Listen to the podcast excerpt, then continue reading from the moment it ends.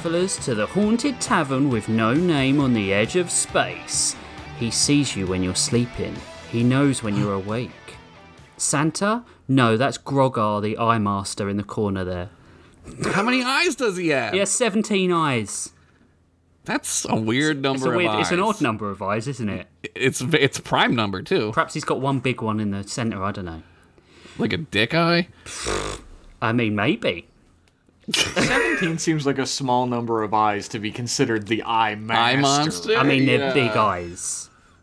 They're big. They're big eyes. But How, got. how big is this room? I mean, you're you're pulling apart my narrative here. Uh, Yeah, what are the he's a- exact he's a- dimensions of the bar, Rich? He's a really small guy with big Right. eyes. Okay. There you go. That so makes he's like sense. he's like Gary Coleman covered in giant eyes. wasn't Gary Coleman covered in giant eyes? I remember him that way. Welcome to Bros Before Pros, uh, the comedy fiction podcast with two prompts, three stories, and infinite laughs. I'm one of your hosts, Rich Grognar, the Eye Master Masters. and, with, and with me, as always, is Jeff Pennington Hello. and Josh Henderson. Hi, I only guaranteed 17 laughs. But are they're big I'm gonna laughs. be counting.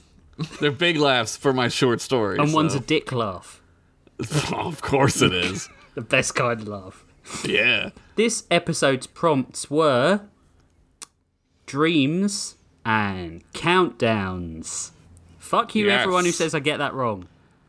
No, you Also, nailed it. right, The first episode you've ever gotten it right. So Uh, Just to write it on his arm like fucking memento. I've got one on each arm. I didn't even write them both on the same arm. I've got one on each arm. Why are you writing them on? Uh, whatever. I'm You writing them big. works. I've got Oh, on your small prompts. he has to write around the eyes. Yeah. That's right. Uh, this is technically, although we said last week was our Christmas special, but this one we snuck in before Christmas. So Yeah. Although it's gonna come out after Christmas. It's going to come out after Right. Christmas, or you know, the festive special. It for if you don't celebrate Christmas or whatever. Holiday, Holiday, special. festive. Boxing Day is what you Yeah, guys it's call our it. Boxing Day special. Perfect.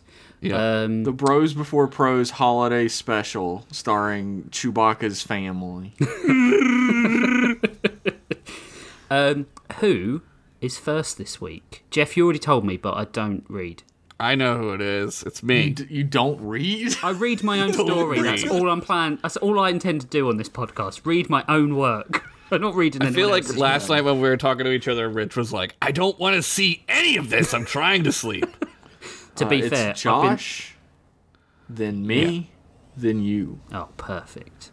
Were you asleep? Is that what you're gonna say? Well, I've been so busy at work that I just want to die.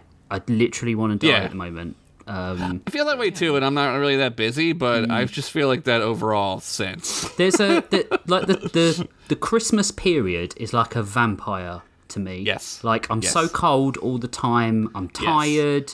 I'm a real yeah. I'm I'm Bob Cratchit over here. I'm on my last last sixpence of of Yeah. soul. It's, it's really funny because I'm straight up a motherfucking Scrooge every year around this time. I don't know. You you got Jeff. Yeah, Jeff's. He's I hate not Christmas happy. and also orphans. So. Mm. Yeah. Nothing pisses him off more. Well, than I mean, th- what a drain on our economy, right? oh, I mean, pull yourself up already. Horatio. Alger yourself. Pull yourself up by your your crutches and bootstraps. Yeah, By your your cratchits. pull yourself up by your stumpy legs that you roll around on that weird cart thing that people used to roll around on back when the before like healthcare. Exactly that. You mean now in America? Yeah, now, yeah, yeah. America, yeah. Now in your less developed country. Right. It's it's a miracle. My legs. Great, so great Christmas movie. in our in our festive Boxing Day special, we're going to talk to you about those prompts that I mentioned earlier that I don't need to mention again, and we're Yes. going to start reading stories to you. Right. Sorry, did someone have something to say? Do you have like like dyslexia? I just, can't I just, I just forget what I'm saying. You- You're, you're doing a lot of not reading for being on a writing and reading podcast. I don't prepare mean, my intros. I'm just concerned. Well, I mean, I am, as I say, Very, very tired. Please send help. Okay. Well, I'll warm you up with my tale. Oh, thanks. Uh, I think we're all gonna have some Christmas themes going. I feel like this week. I don't. Nah. Okay. throw out, throw that out. Probably should have checked that first. Yeah. Well, mine story, mine story, my story is called "Merry Crumbus to all, and to all a death night." I'm on board already. Yeah. You're in. All right. Get this Christmas go. shit out of the way early. Yeah. Daranos is home to some of the most majestic landscapes and vistas this side of the three universes. it's because you guys are here too. That's good. It's good. Oh, Get it? okay. We're off to a great start. From the peaks of Mount Buttsmore to the giant forests of the maroon pine trees in California, the sights one could see. The sights one could see are only limited by the person, or some say, genius God who created them. I bet he's a handsome God, too. Like a New York 12 on a bad day. And his peener, oh my God. I bet it's that, I bet it's as long as a Daranos Baker's dozen, which is actually 14, because 13 is a weird odd number, and I'm superstitious as all fuck. But not all of Big D is majestic or nice or moderately pleasant or habitable in any sense of the term. Southern Daranos is such a place. Sure, there's the cat desert where the cat people come from because geographically that would make sense from a lore standpoint, but until someone pays for, I mean, wants to make a map of Daranos, we're not going to worry about that. Southern Daranos is also home to the Deep Swamp, a swamp so backward and desolate that only a truly stubborn and uneducated people would be able to eke out a meager living in a place that not only smells like a rotten foot, but that, a rotten foot, is also their state bird. Crumbus, get in here! yelled Britannia Spears to her husband from inside their mud hut. Yeah, yeah, keep your ratty ass shabby rags on. I'm a comin', Crumbus yelled back. The six foot tall troll was a proud dirt farmer in these parts, and as he w- wiped his brow with the sweat, uh, he lowered a rickety weir- wheelbarrow full of fresh, clean dirt. Brown gold, they called it. As Crumbus entered his hut, he could barely hear himself over the cacophonous sound of his two children, Killy and Brud, fighting over all the all sea ball. It's my turn to watch Flamingo Dynasty, yelled Brud, wrenching the ball away from his sister. Them's not even real birds, Killy said as she tugged back. Crumbus, did you get the children their Orksmas presents yet? Britannia? Spears questioned, and her husband squinting, and her husband's and squinting her eyes, already knowing the answer. As soon as this dirt harvest comes in, Brett, I'm gonna go get them each new tattered rags and pick up a new bone car oil catalog for Brud. Crumbus, you say that every year, and every year you forget to buy our own flesh and blood Orksmas presents, and I'm tired of being the only hillbilly stereotype around these parts to fulfill each year and to fulfill each and every stereotype of a backward, uneducated, disenfranchised people every dang year. This is hitting pretty close to home so far. Britannia finished fanning herself like southern ladies do for some reason. What, you don't like dirt? Wrap some dirt up. fresh, fresh, clean dirt, dude. I'll think of something, Brett. I promise this Orksmas is going to be different. Fine, take it, Brud said, finally relenting the all sea ball. This caused K- Killy to jump up and down in her tube top, which made the audience go, woo! And do Wolf House because that was the thing that was on real TV once, and mm-hmm. everyone just went with it. So I'm pretty sure I can write a story about trolls who fuck within their own gene pool. No. As the days rolled on, life remained pretty much the same for the dirt farming Spears family. The dirt harvest came in, and Crumbus still hadn't figured out he was how he was going to give his children the Orksmas they deserved. He sat on his throne of bones recliner, forgot I wrote that. and looked up at the mantle where the family coat of arms hung for generations. The coat was just an Ouroboros, but instead of snakes eating their own tails, it was of scaled dicks going into vaginas.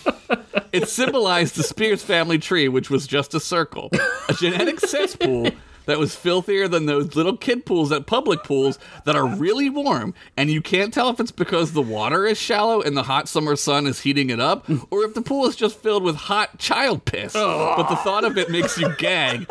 Fuck that. I ain't going near that shit. It's a gene puddle. Gene Puddle, yeah. Amazing. I got it, Crumbus, Crumbus whispered to himself. I got it, Brick. Get in here. I figured it out. Britt came slowly into the room, still fanning herself. Crumbus, what is you shouting out in here? She demanded to know. I know how to save Orksmas, he yelled as he shook her shoulders. I have to find the Naga Queen, he yelled, looking around the room at his look uh, for his cloak. Crumbus, honey, that's just a myth. It's not real like the stories from the Daranosian Superstition Codex that are definitely true and real. Amen. no, listen, Britt. The Naga Queen is said to have the ability to grant you superpowers. Er, magic powers. Yeah, that's the theme of this segment. Magic powers. She also does some pretty good chilies. It's part of the deal. Uh, magic powers that I can use to magic us the best orksmas we've ever had. Crumb said, doing a magic hand wave and making sounds like whoosh, whoosh. Crumbus, this is stupid. You're stupid, Britt finally said, turning around and going back to the kitchen or whatever Troll Hillbilly stereotypically went when they were female. but this did not. but this did not stop Crumbus from soliloquying.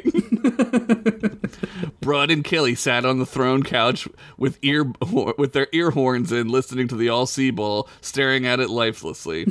It's like my mama, who's also my aunt, who's also my cousin, who's also my stepsister, who's also my great aunt, who's also my grandmother, who's also my mechanic, always said. She said, Boys, pull yourself by your boob straps because mama ain't always going to be around for you to suck on her titties. You have to grow up and take matters into your own hands until the time you reach adulthood, in which case you go back to fondling my hangers because then she trailed off and gestured to the family coat of arms. Crum- Crumbus was now frantically packing a satchel full of goods for his journey, and also an old TV guide with Alf on it for some reason. this is going to be the greatest adventure since General Lee started the Civil War at Gettysburg. He proclaimed to nobody because they weren't listening. How would General you know Lee, about that fake history? Listen. General Lee, the orange bone car, of course. Ah. Yup. He single handedly ran down three Democrats at the Getty Station, sparking Daranos' first and least known civil war. You know the one, hun. the Getty Station down there, the BP. BP for, for when you absolutely need that basilisk power. He finished as he was now reciting the ads for BP he had seen on the All C Ball. they have at the mana pumps for some reason. Like, am I supposed to be watching this shit? I'm just here to get gas. I mean, mana for my bone car. Can't even do that without being inter- in- inundated with capitalism's absolute shameless greed. there you go. There's your there's your screed I went on. As Crumbus exited the hut, he looked back for one last glance at the only home he's ever known, not counting that stint in the village jail he served for what the county called tusk perversions. Whatever that is. Oh god. Thanks, Democrats. Goodbye, my beloved family, he whispered to himself as a single tear ran down his perverted tusk. Nobody cares, Brud yelled back from inside. Along the way, Crumbus found some bapples and put them in his bag. If all else failed, he could give them to his kids for a nice Orksmas meal, and hopefully turn them into chairs so he could easily skip town and start a new life as a circus troll who got shot out of the big blun- blunderbuss. I'd watch that. That'd be cool. After Soon Alf. he heard eight nine central. Soon he heard the clip clopping of horse hooves and quickly ducked behind a fell tree. He peered his good eye, good seeing eye out of a out of a knot in the wood of the tree and waited for the horse to pass. Was it a knight?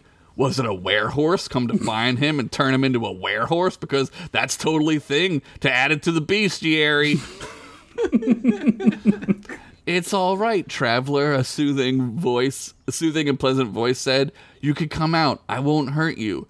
Crumbus slowly raised his eyes above the tree and saw the most beautiful centaur he had ever seen. Her dark skin shimmered with glittery magic. Her hair was as. Ow! Ow! Her hair was as dark as the murky swamps. She was topless and had huge mammaries. In, in saddlebags. In saddlebags, yeah. It's so scientific for Darren. Who, who is you? Crumba stumbled over himself, his jaw agape. My name is Megan the Stallion, she said. As she clip clopped over to Clump Crumbus, I'm a local healer and bard. My magical raps have cured thousands. I have the voice of an angel having an orgasm during an orgy choir recital, she said humbly. Oh, humbly. My name's Crumbus, and I'm looking for the Queen of the Naga, he, he said matter of factly. You must not look for her, Crumb, Megan said, leaning down closer to his face, for she is a deceiver and a thought. she will take everything from you. Okay, but I heard she could give you superpowers, so I'm just gonna go try and do that. No offense.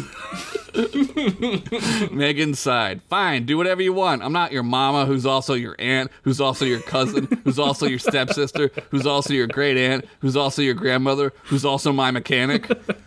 How did she know? So, just a saying. I say it all the time. Yeah, don't you? I do. With that, Megan the Stallion trotted off looking real sexy and thick with three C's. Like, I'm so horny for her, I would fuck a horse if you know what I'm saying. I'd fuck Megan the Stallion even if she had a horse lower body, is what I'm saying, actually, in the story. But the only in the story. Only in the Yes. story. Yes. Add it to the law, people. Add it to the bestiary.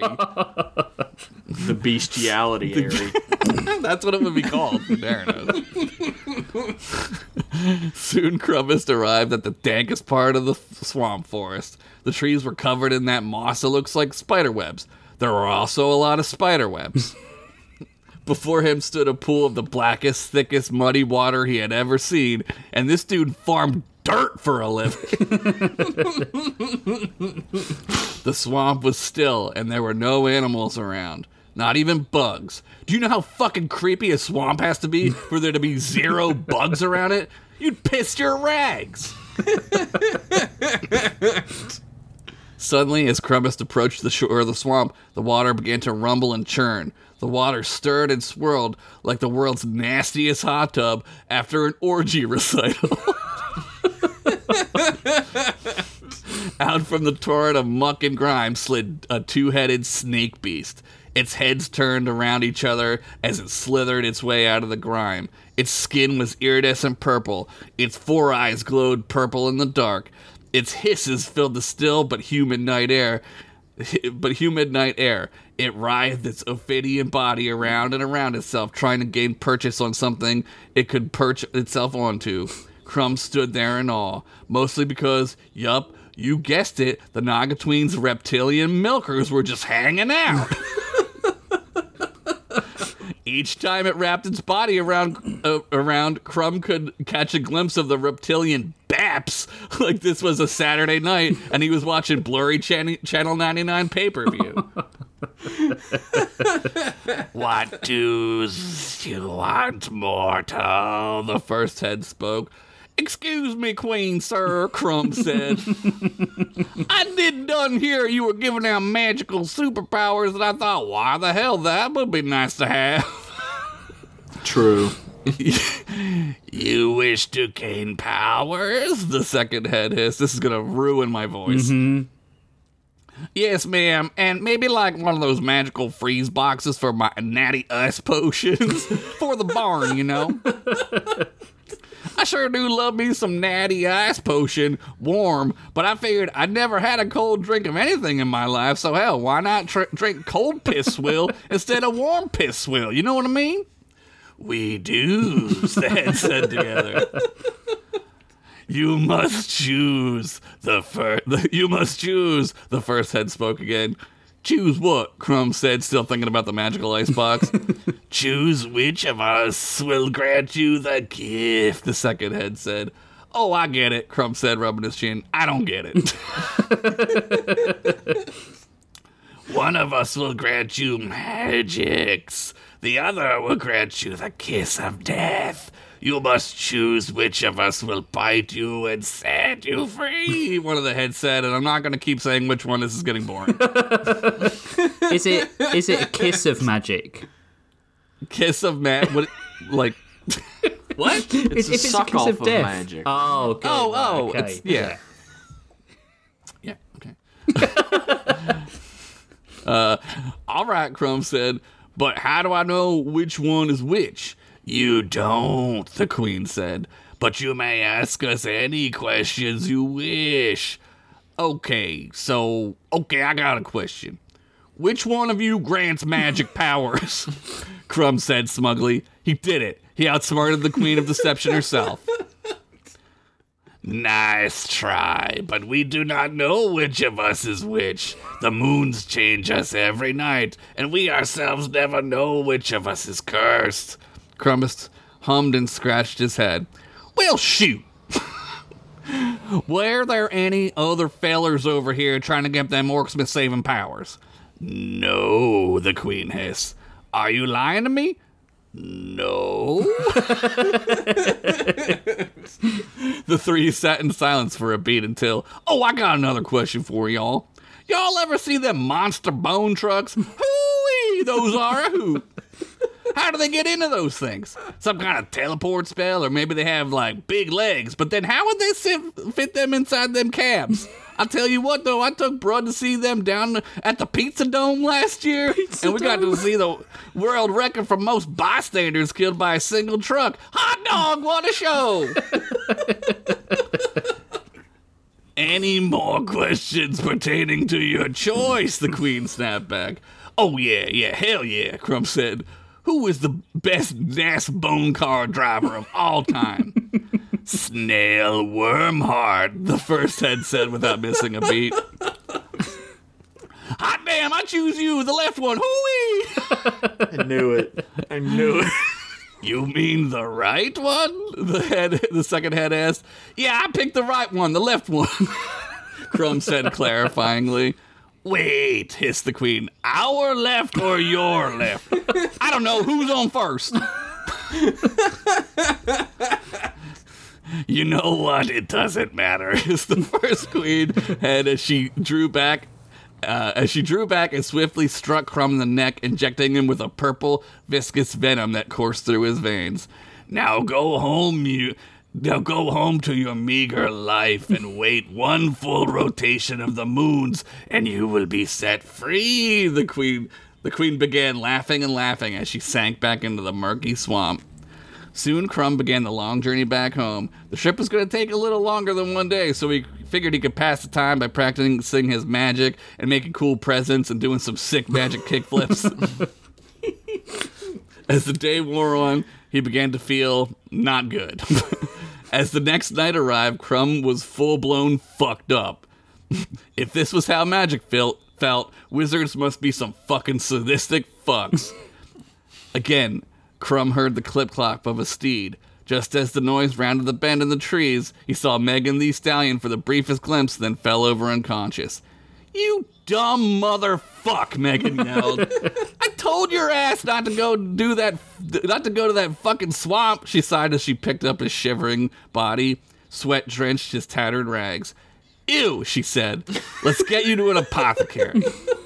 She she smacked her own juicy booty and which made the Aaliyah baby sound, and they were off. Megan burst through the door of the nearest apothecary and laid Crumb's body down on the table.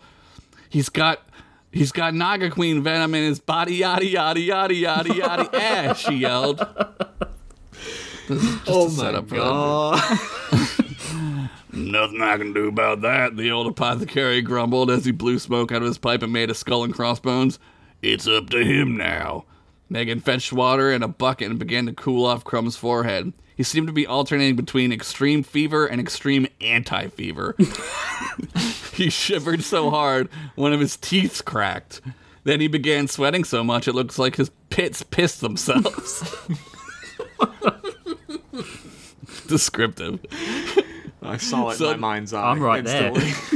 Yeah, your third eye, yeah. Suddenly, a dark cloaked figure entered the room. It slid across the ground and made no sound. Its cloak was not made of any fabric known to man or wizard. It was like smoke. Megan and the old man paid no mind as it slit, sidled up next to Crumbus. It was mere inches away from Megan's face as it lowered its cloaked face down toward Crumbs. Still, Megan seemed not to notice, but for a cold shiver that ran up her spine. She shuddered and looked around to see the door was open and went to close it. The figure slowly slowly lowered itself farther down. As it did, it removed its hood to reveal a half of a skull with no lower jaw. Smoke billowed out of its eye sockets and from and from out of its face hole where the jaw should have been. It breathed I'm swallowing, sorry. I swallowed wrong. It breathed deeply and and rang a bony f- and ran a bony finger down Crumbus's forehead. Crumbus winced in pain and screamed in agony. The cloaked figure laughed. It was a laugh that could only be heard in hell. If you or I were to ever hear this laugh, it surely would be the last thing we ever heard with our mortal ears. Crumb awoke on top of a mountain. There was na- there was snow everywhere. He assumed it was snow since he had never actually seen snow. In the distance was a cloaked fig- figure billowing its cloak all over the dang place. hey, uh, are you my magical supervisor or something? he yelled toward the figure. The cloak floated across the snow as wind howled as wind howled all around it. As it moved through the falling snow, the snow itself gave way to it. Below, there were no footprints.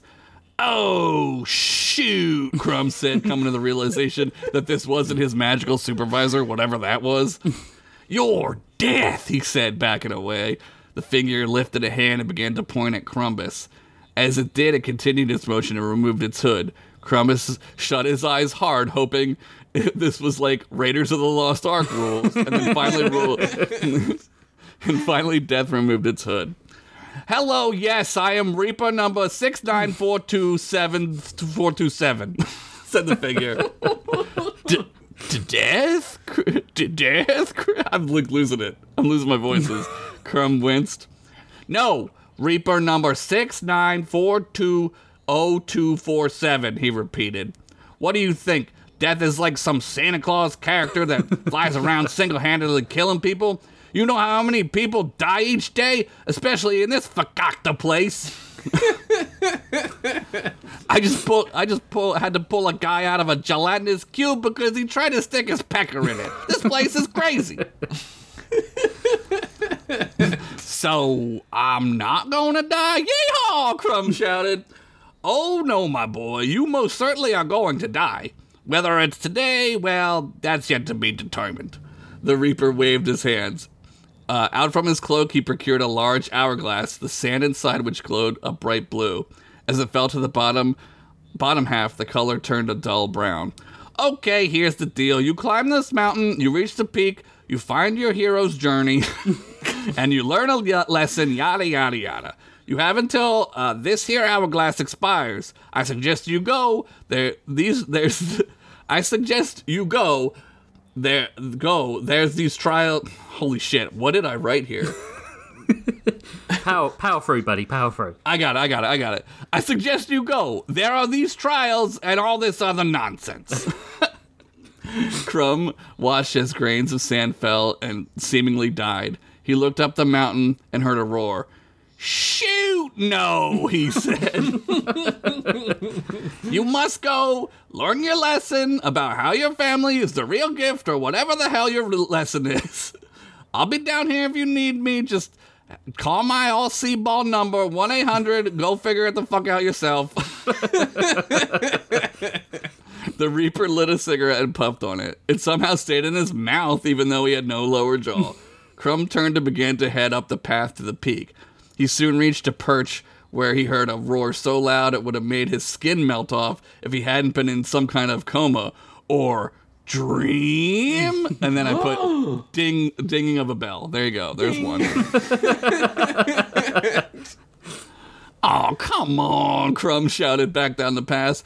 Y'all couldn't at least start me out with something like Dogman or some kind of scary endless pit or something. You gotta, you gotta start me out with a dragon. The Reaper puffed his cig and lifted up his middle finger. Yeah, yeah, yeah, yuts. I am the dragon of temptation. The dragon bellowed. It drew its enormous head back and began to inhale. Crumb covered his ears and pissed pants a little, even in his dream. The dragon let out a monstrous roar as it shot not fire but ice out of its gaping mouth hole. Crumb readied himself for the end, but it didn't come. The dragon fired its ice beam uh, to a near nearby rock wall. As the ice crystallized and hardened into place, Crumb could see dozens and dozens of icy cold potions that said Natty Ice in runic. Oh my Crumb god. gasped, and a single tear fell down his sick, degenerate tusks. Come, mortal, drink the nectar of the gods, the dragon said without a hint of irony. Soon, Crumb and the dragon were getting absolutely piss faced, fall down the steps, forget the shit in the toilet drunk. On the worst god's forsaken abomination of urinary swill ever invented in the three realms. Megan and the old man to began slap to slap Crumb in vain. There's somebody yelling, uh, hoping he'd wake up and somehow be saved from his fate. Wake up, you yokel ass fuck! She yelled as she held up her hand for another strike. The old man caught it and held it. He looked her in her beautiful eyes and just shook his head. Suddenly, Crumb began to convulse. Frothy discharge spewed, spewed from his mouth. He retched and began to stutter uh, like he was being electrocuted. Fight it! Megan yelled, cheering him on. Crumb stopped moving. There was silence. Suddenly, the air began to chill. Behind them, a blue, hazy apparition began to form. Out of the haze, Megan could see a tusk, then another. Well, shit, I guess I'm a goddamn ghost now. Doggone it, Crumb said as he threw his hat down and kicked the dirt like a hillbilly idiot. The end. Wow. I can't believe that's the end.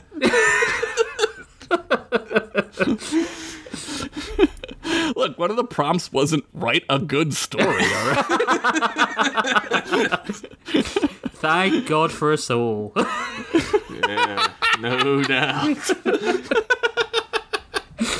yeah, that was Oh, fucking man. hilarious. That was so good. That was, yeah. It was just like being back home. I was, I was like, I don't know, is Jeff gonna like hate this? No, I thought it was fucking hilarious. I, I figured you would. I was like, I know he does. I know he thinks this shit's funny. Yeah. I had like a whole other thing. Like I, I like chopped this up and shit. It was like a whole thing. sometimes I didn't know what to do. Sometimes you got to Frankenstein them together. It's the only way it yeah. works, right? Yep. Only way it's gonna get done sometimes. 'cause Sometimes, I, I yeah. like. I'll sit there and I'll like tell myself the story and I'm like, that's funny. But I'll be like half asleep, right? Oh, yeah. And then I totally fucking forget what I was thinking. I got up in the middle of the night. I was in my bed coming up with the fucking story I was writing, and I was like, I'm gonna forget this one detail. I need Yep. to write it down. I walk out Yep. in the hallway and put it in my You phone. forgot it. Oh, dude, that's great. That's awesome because I forget it like all the time. Uh. I had a thing about like how the Northerners in the Civil War had like uh, better uh, magic wand production. the whole fucking Civil War thing, and then the one of the lines was like, there was even a rat with a gun." Call back. Because that fucking rat keeps coming back. I want the rat to be in almost every story. To be honest with you. Ugh, Man, that's so good. thank you. Uh, I I, I, got to admit though, I do hate when your story is first because my throat is killing me already and my jaw aches. You didn't even have to do voices. I know. I know. It's a fucking good thing you were first as well because there's no way you would have survived doing those voices at the end. That's true. Probably would have caught triple COVID again. Yeah, I'm gonna get like strep COVID. It's like a new COVID that just like your throat like falls out of your mouth. Southern Orc Strep COVID. Strip COVID? oh, New game. ooh. Ring that bell That's a again. Daranos game if I ever heard one. Uh, should we take a break and then come back for a Pen- Yeah, Pennington absolutely. special, which is a story Yeah. and something else?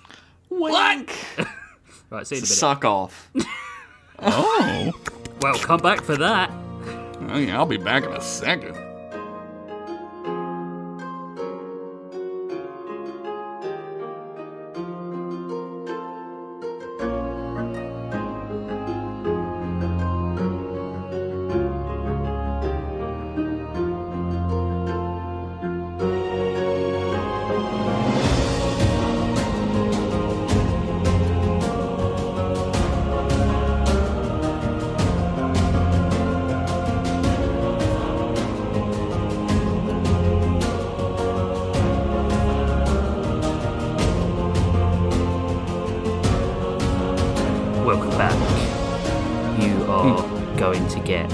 Josh. No, you're not. You're going to get a Jeff. Fuck's sake. Other Josh. This Other is what. This is why. This is why I'm the host.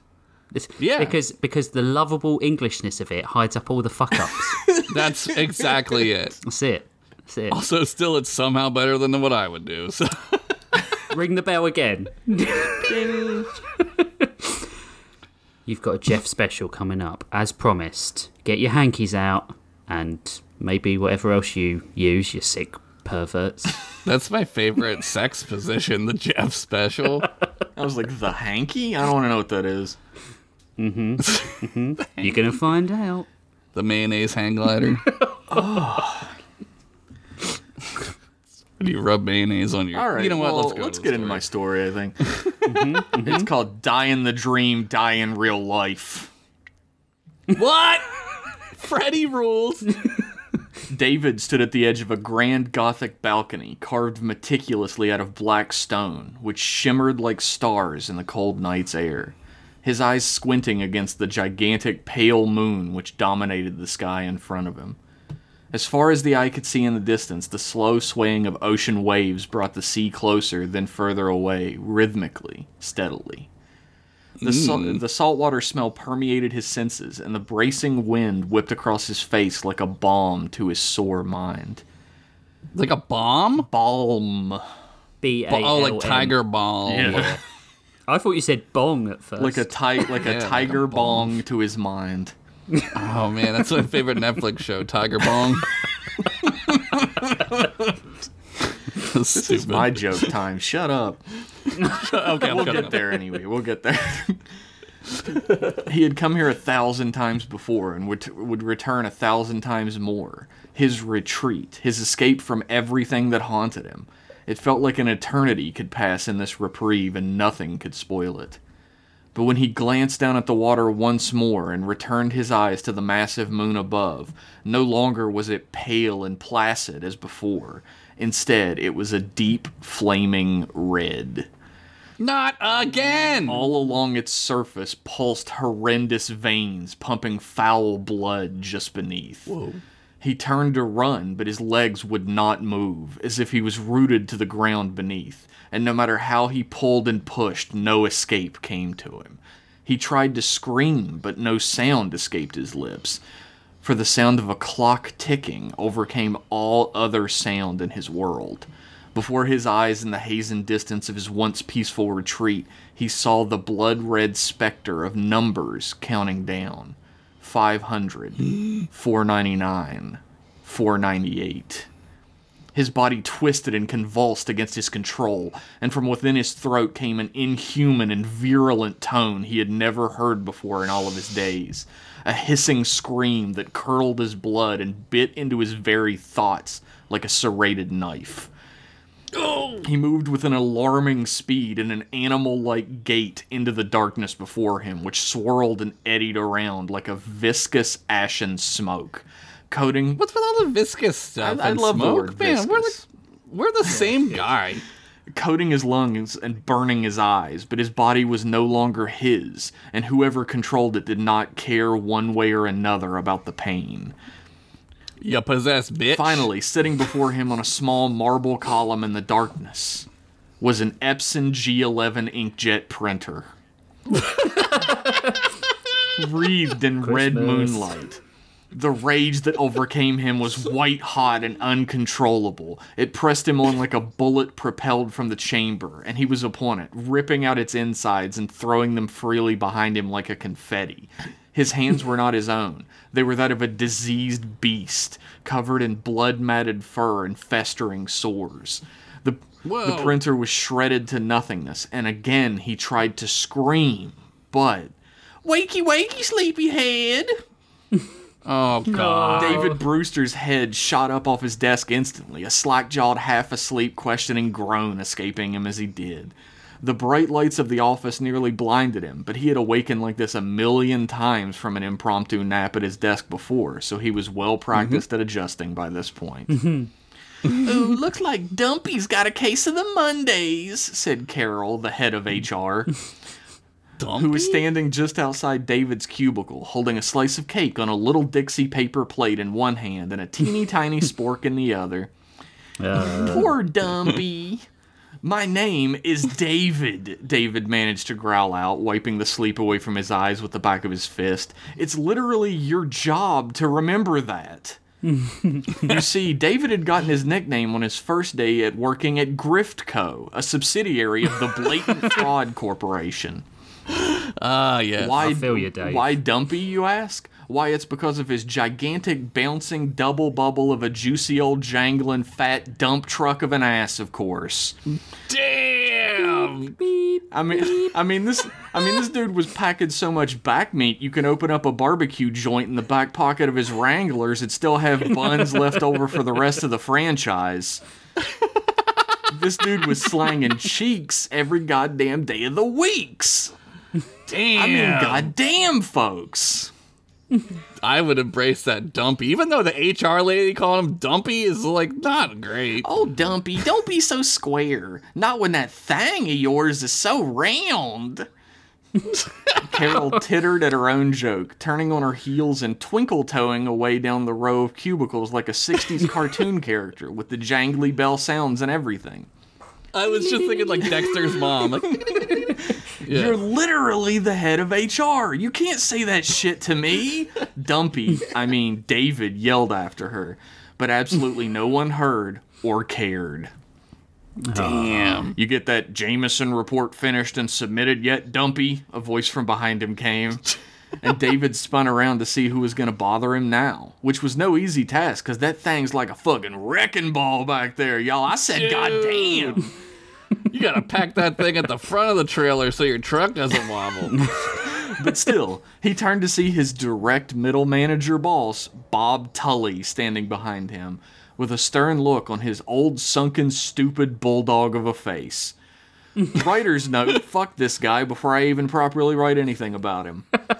yeah, fuck him. Uh, not yet, sir. I'll have it to you by lunch, though. I've just been, uh, under the weather lately, David replied with a small tug on his collar in that universal way that said, ooh, boy, or maybe something like, uh-oh, you know the one. Uh-oh. I think a guy on the bus nicked me with a drug syringe or something. I've just been, whatever, dumpy. No one needs to hear your entire life story.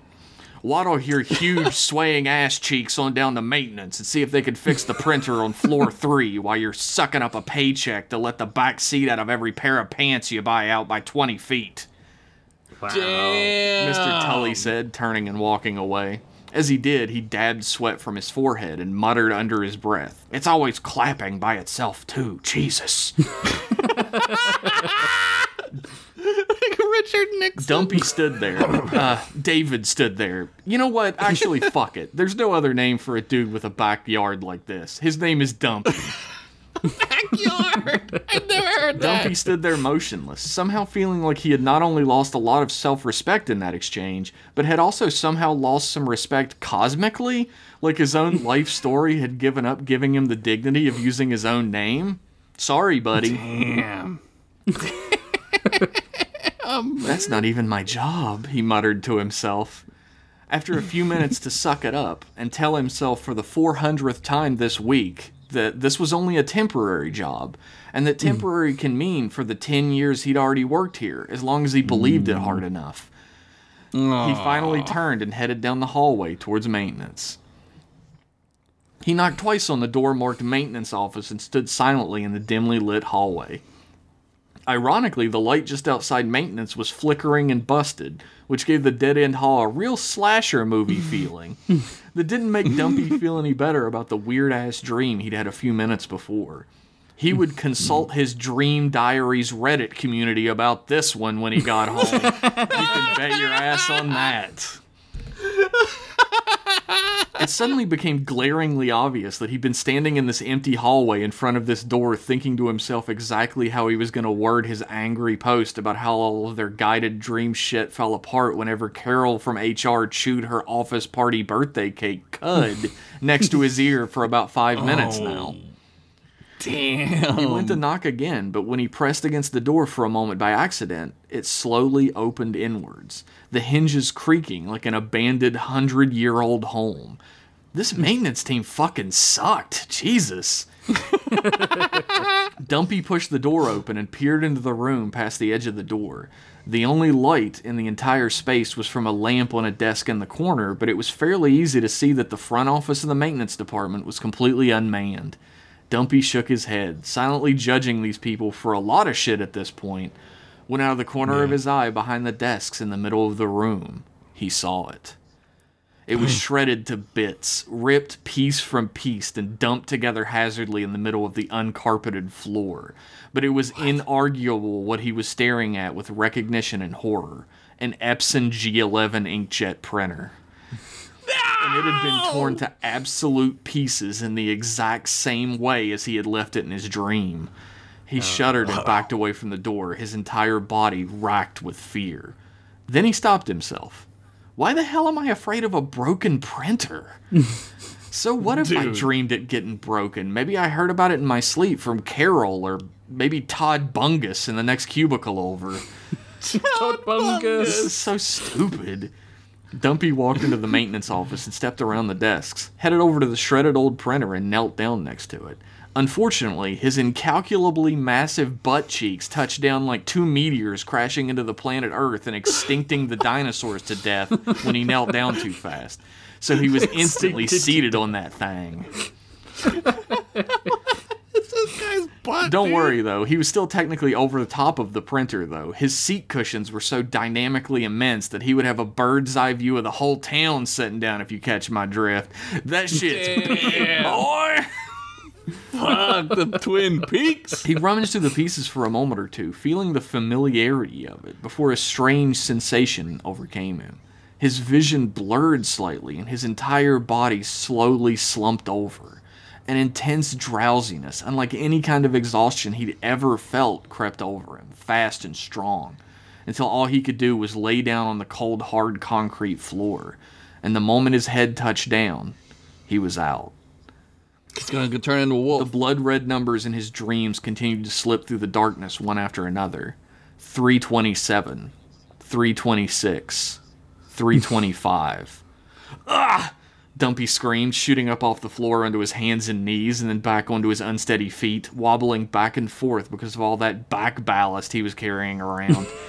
and finally finding his center of gravity. Wh- wh- why did. He muttered, looking around the room with wide, terrified eyes. But he stopped questioning when he saw the parts strewn about him. The printer had been split into pieces well before, but now it littered the room around him in even more jagged, misshapen chunks. But it wasn't alone. A hand dangled from its wrist's tendons from the size of the desk near the front. A leg was strewn across the workbench in the back. A gaping mouthed head sat neatly tucked into the center of the printer's chassis, staring wide eyed and sightless back up at him. The entire room was covered in spatters and pools of blood, which trickled and dripped sickeningly across every mundane item that once made this place seem so normal. He stumbled backwards, his voice trembling, trying to form words, but none could escape the lump in his throat. He looked down at his own body and saw nothing, not a single speck of blood on him, like he'd been covered with a tarp when the slaughter had occurred like he'd been gently placed into the aftermath of a double homicide. the scream finally left his throat, and he ran full tilt out of the doorway and back down the hall towards the cubicle farm he'd slaved away in for a decade. The people he passed barely even registered him, as always. Even as he screamed and leapt through the office like a madman, they didn't seem to give a shit. He finally made it to the door to HR and banged on it over and over. It took a full minute of banging before the door was wrenched open and Carol stared at him with a hateful glare in her eyes, her mouth screwed up into a grimace. What? I'm on my goddamn break, Dumpy! There's been a there's been a, a murder, two murders. We gotta get security. The, the two killed. Dumpy blurted out, tripping over his words, being absolutely frantic at this point. Oh, piss off, you fucking little crybaby. Just do what Wow. Mr. Tully asked you to do and stop parading your junky trunk around here, thinking you're better than all of us flat asses. Oh, that's where the abuse is coming from. I've had it up to here with you jealousy. whining about your nickname and submitting HR reports on everyone for using your ass crack as a goal for paper football. It's just a bit of fun, Carol ranted ruefully at him. She then turned her complete, completely bored, flat, droopy pancake ass around and slammed the door to her office behind her. That's the worst part of the story so far. The most horrific part. What? What? Dumpy sputtered out, taken out of the horror of his situation completely by that entire interaction.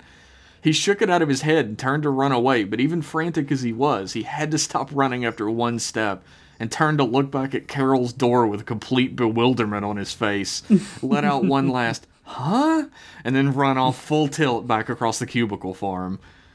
He made it to Mr. Tully's office and beat on the door as well, the visions of blood red numbers running down in his head now appearing to him in the distance in his waking moments. He hmm. tried as hard as he could to ignore them as he grabbed the door handle and yanked it open without waiting for an answer. Mr. Tully was pretty shocked to see Dumpy come into his office without him being invited in, all right, but nowhere near as shocked as the woman who wasn't Mrs. Tully, since she was right in the middle of taking some serious dictation from the boss when he arrived. if, if you don't catch my meaning, what I'm saying is that Mr. Tully was fucking some broad over his desk when Dumpy Kramered in on him, and now she's embarrassed because she's got an old gross fuckwit's ding dong in her hoo ha. You get it now. Oh. Ew. so- that's the worst part. I'm sorry, what are you trying to say? Uh, sexual relations. Ah. She screamed. you gotta draw it for Sure. him. for the right price. She screamed in terror and surprise. Mr. Tully screamed in rage and surprise. Dumpy screamed as well, but for his part because he felt his entire body go limp once more. And not just because the sight of Mr. Tully's old scrinkly bull false bulldog faced dick had made it impossible for Dumpy to ever be erect again. Though it had Ah. but because the exhaustion and drowsiness had overtaken him once more, he fell face first into a into the floor in a heap, and everything went black around him in an instant. 98, 97, 96. He gasped in air hard once more, his body jerking up from its position, and his bleary eyed stare catching sight for just one second of a gigantic dark form leering over him. He tried to scream out, but the form was gone in an instant, flashing toward him like a video error before being as if it had never been there to begin with. What? He struggled to his feet, his hands slipping and sliding in the blood that coated the linoleum beneath him. His stomach flipped and turned in on itself, his breath heaving out of his chest as he raised to his feet once more, already completely sure what he would find in the locked room around him. Yeah. Hmm. The hoo ha is gonna be on the other side of the room. blood, guts, human body parts, machinery, all strewn around like a bomb had gone off. But B O M B this time.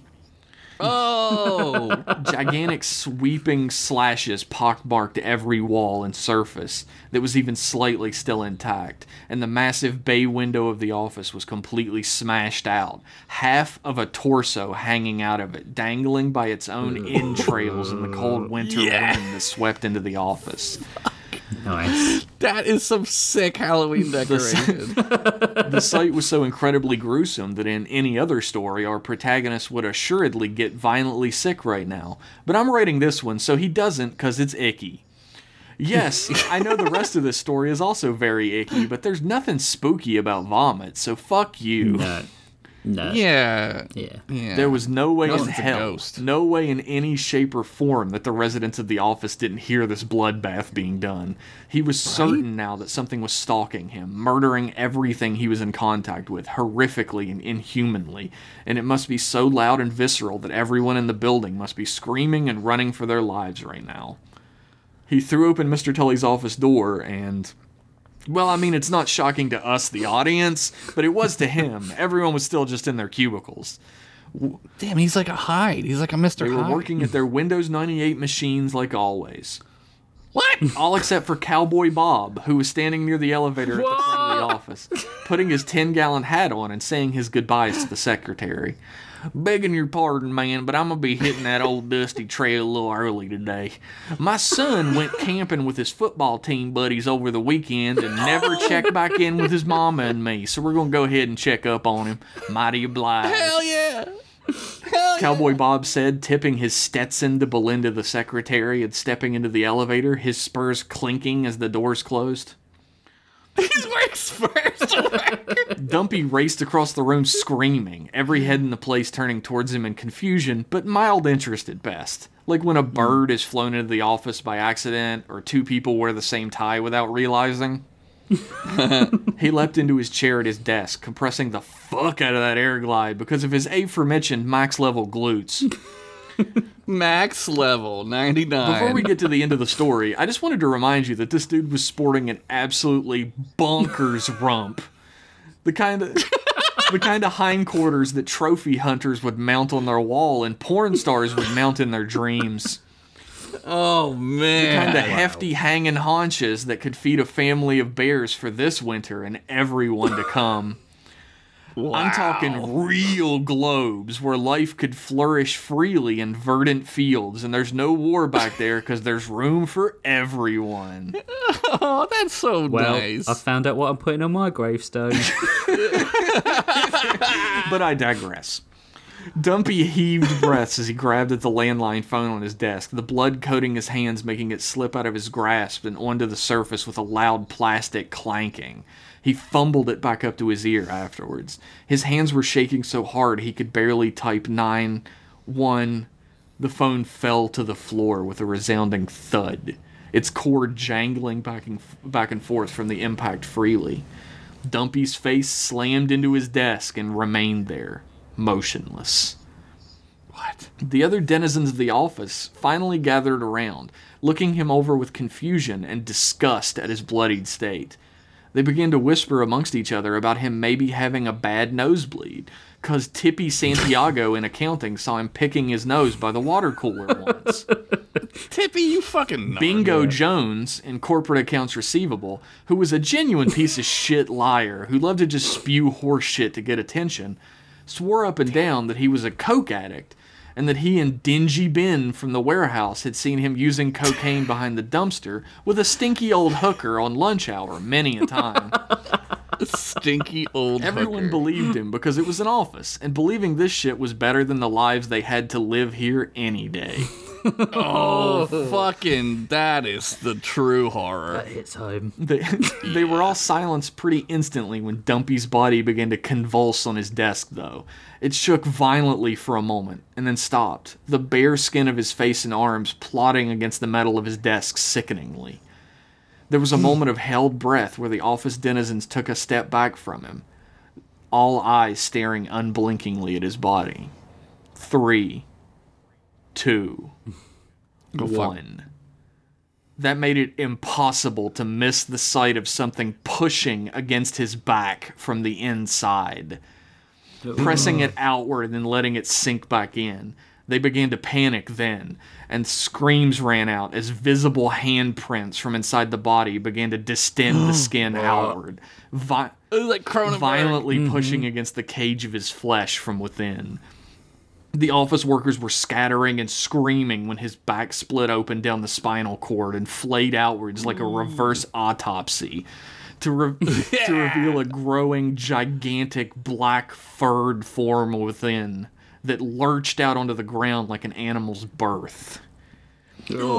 The form continued to swell, and the cracking and forming of bones filled the room almost at the same moment as the swelling sound of a bestial, guttural snarl. Fingers as long as arms unfurled and gripped into the floor, the lights overhead oh, shit. flashing and strobing violently just from the thing's presence, making it impossible to make out exactly what it was inside of its ring exactly what it was, outside of its wrinkled, elongated maw lined with jagged, overlapping, dripping teeth. Cricket man, Its immense body covered every inch in black ashen fur. It stood up to its full height, reaching from floor to ceiling with size to spare, its gigantic legs smashing down into the floor beneath it. It reared hmm. its head back and opened its jaw beyond its widest point, the cheeks splitting hmm. to accommodate row after row of slathering teeth within. And from the depths of this creature's form came a screeching, inhuman scream that sent blood erupting from the ears of every human being who had fled for their lives within the office that day. I just stuck around. I want to see where this is going. The phone rang only once. An electronically deepened and disguised voice answered without hesitation Report. the man holding the bloody office landline phone to his ear placed a small handkerchief over its receiver and spoke, quick, spoke quickly in turn. The experiment was beyond success. The next generation chrysalid far exceeds anything that came before. Turnaround time is now down to eight minutes once the serum matures. Zero degradation. We will move forward with continued production then. The electronic voice on the other line responded. Hail Gestalt, they both said in unison, the phone lines going dead. They're Nazis? The Nazis. end. Wow. That's So good. Coincidentally, I can make my turnaround time eight minutes if I really try. Oh, damn! You can do it less than that. Let me get my lips, my lip chap. I'll, I'll get you up there. Uh, that was so good. Thank It was Yeah, so I- good. I hate going before you because you are incredible at descriptions. Mm-hmm. Like I can't even fucking like, dude. It's like I can see this shit, mm-hmm. man. Thank Like it's crazy Thank good. you, thank you, thank you. I will suck your dick too. It had um, real. Uh, the transformation scene had a real American Werewolf in London. in feel London, about it yeah. that I really That's digged. what I thought. Yep. It's I Yep. thought about putting this in the story and making it more obvious, uh, but I thought maybe it would take away tension right at the end. But he didn't turn into a werewolf. No. because of his giant ass. He turned Yep. into a horrific baboon monster. Yeah. oh, he was a baboon. He was a baboon man. He's a baboon man. I thought he was a cricket man. Everything's cricket man with There- me though. yeah. Big in the cricket. There cricket might be a cricket man in the follow up to this. Ah! What? We'll we'll Baboon we'll Man versus see. Cricket Man.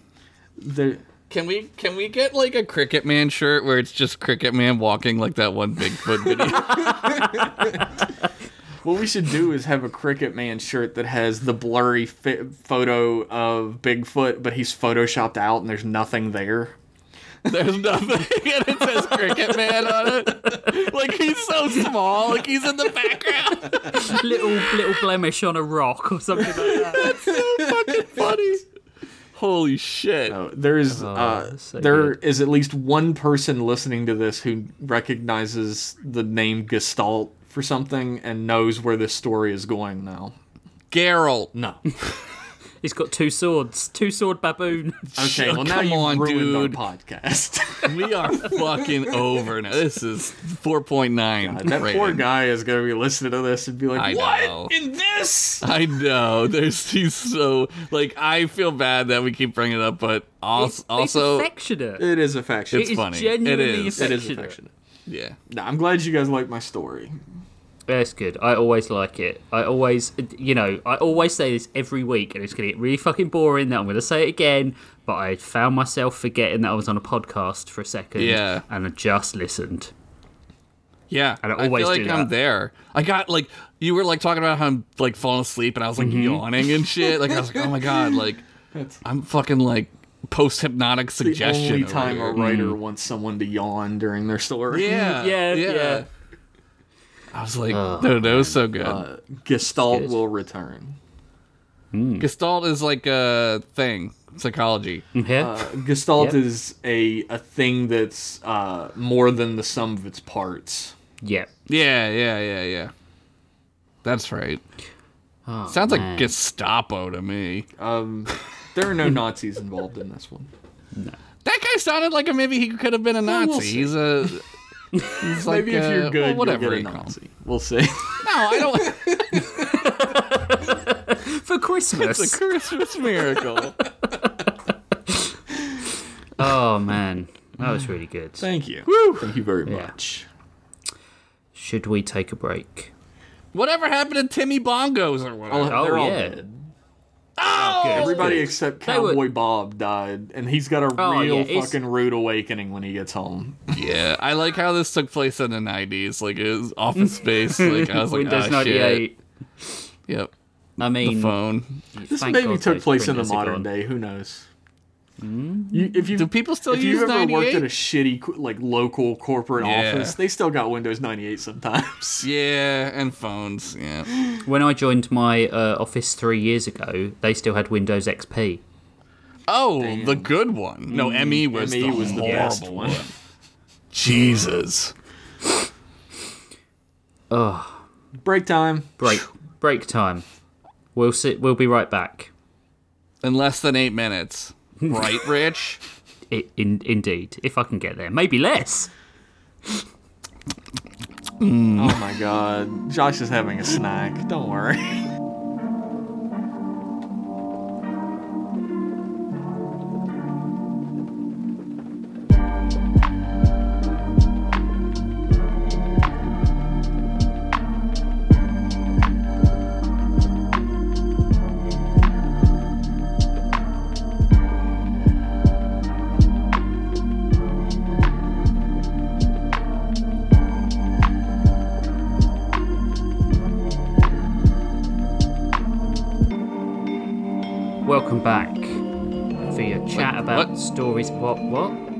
Are you What? interrupting me already? Are you interrupting me? you- This is not the intro.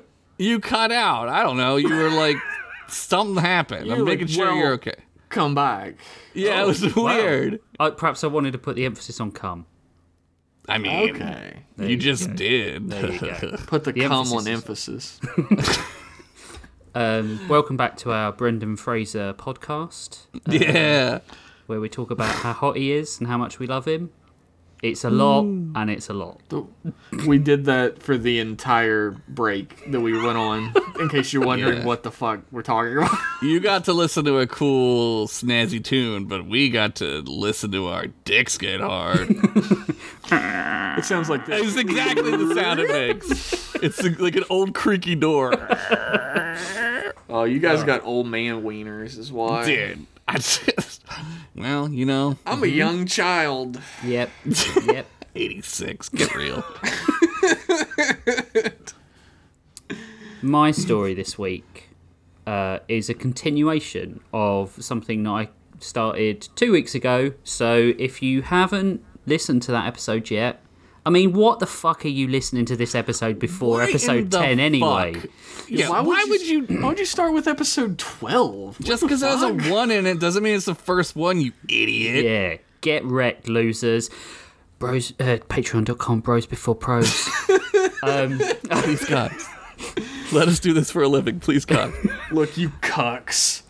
oh! Please give us your money at patreon.com slash class. Wait. oh, that is a rich move there. Saying the wrong podcast. M Class Podcast. Patreon.com slash M Class Podcast. Oh. My episode this week is called The Nightmare Council. That sounds horrible. It is, and it will be. Hallie Swiftfeather, the, that's right, the elf from the second episode, push, pushed the low hanging branch aside to step into Gladecleft's ceremonial clearing, but no one was there to greet her. There were no council chairs, usually reserved for the leaders of the six elven kingdoms wood, dark, high, space, science, and that random sect of elves that always turned up buck ass nude to proceedings.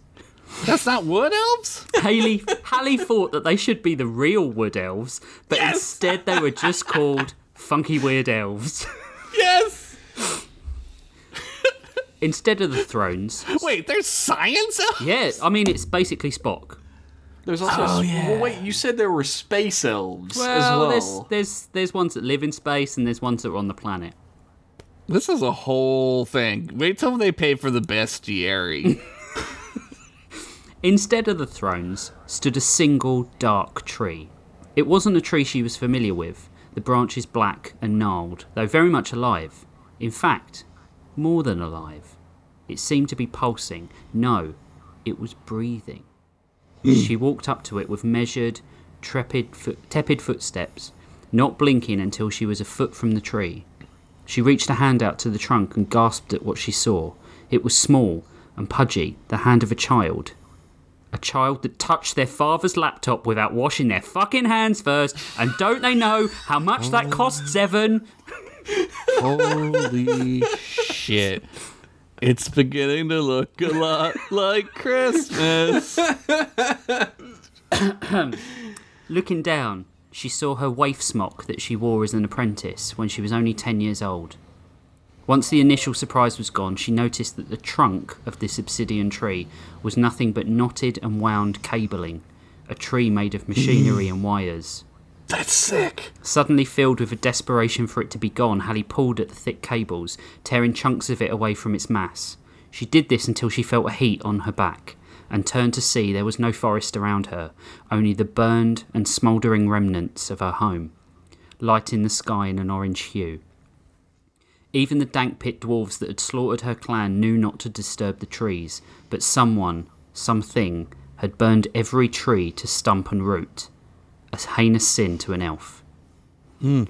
Hands hit steel, and her attention was drawn back to the structure in front of her. Probing with her fingers, she felt the edges of a metallic frame and pulled it out of the tangle. It was a screen, displaying nothing but static, and in the white noise she suddenly heard a whisper. There you are. Two steel, skeletal, clawed hands burst from the screen to grab her around the throat. Try as she might, she couldn't fight, the cold creeping into her and paralysing all thought and feeling. The hand squeezed, and as the light faded from Hallie's sight, she heard the ringing of a bell in the distance. Ding. Come back, General. Hallie opened her eyes to find herself cross legged on the floor, surrounded by candles. There was something there, a recollection of something, but she couldn't grasp it. She reached back and felt a pain at her throat, then thir- further, to remember her golem aided destruction of the Dank Pit Brewery, then further back to some questionable, questionable music tastes in college and an even more questionable taste in men. Include, Great placebo song. Great placebo song. including that guy who said supposedly. Oh, oh Jesus. man, Hallie, come on. That is fucking terrible. You take what you can get sometimes, right? Ugh, like, not that desperate. She stopped trying with an exhalation. What, whatever it was, the vision had gone. Um, it's it's not common to be able to, to be unable to recall a reading, General Swiftfeather. That's why we exist to scribe what prophecies we can to these tablets. Omniseer Mookie sat in front of her on the carpet, slightly twitchy around so many open flames. At least Yeah. that's what. at least that's what Hallie hoped it was. The Moth Mookie hadn't changed a bit in the 10 years since Hallie had first visited the Mothman Prophecies to get a read in to find out. I love that you all you both laugh at that whenever I say it. it's so funny. It's, It's still so funny. genius. Yeah. Uh, Since she had first visited the Mothman Prophecies to get a read in to find out how she could destroy the dank pits.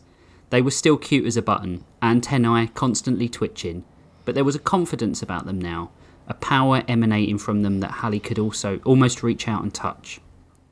I'm having these dreams every night. Nightmares, really. I can't remember them all too well, but I wake in pain and unease. Hallie wiped her sweating forehead. Could you see anything? The uh, the future is hard to see, Father Flicker, the f- luminous green moth who acted as the Omniseer's chief advisor, began, but the Omniseer held up a hand to silence him. No. We don't keep truths from people any longer, Father. No obfuscations, no riddles, the moth said, then ha- offered Hallie a tilt of her he- their, their head. It's not good, General. An evil rises in the north on the site of your destroyed home. Is this connected to that message you asked Doots to give me, Omniseer, about this technomancer? Please, call me Mookie. To say I'm not used to the Omniseer title is a little bit of an understatement. Mookie, Dude, I get that shit tattooed across my chest. I'd be like, you call me master.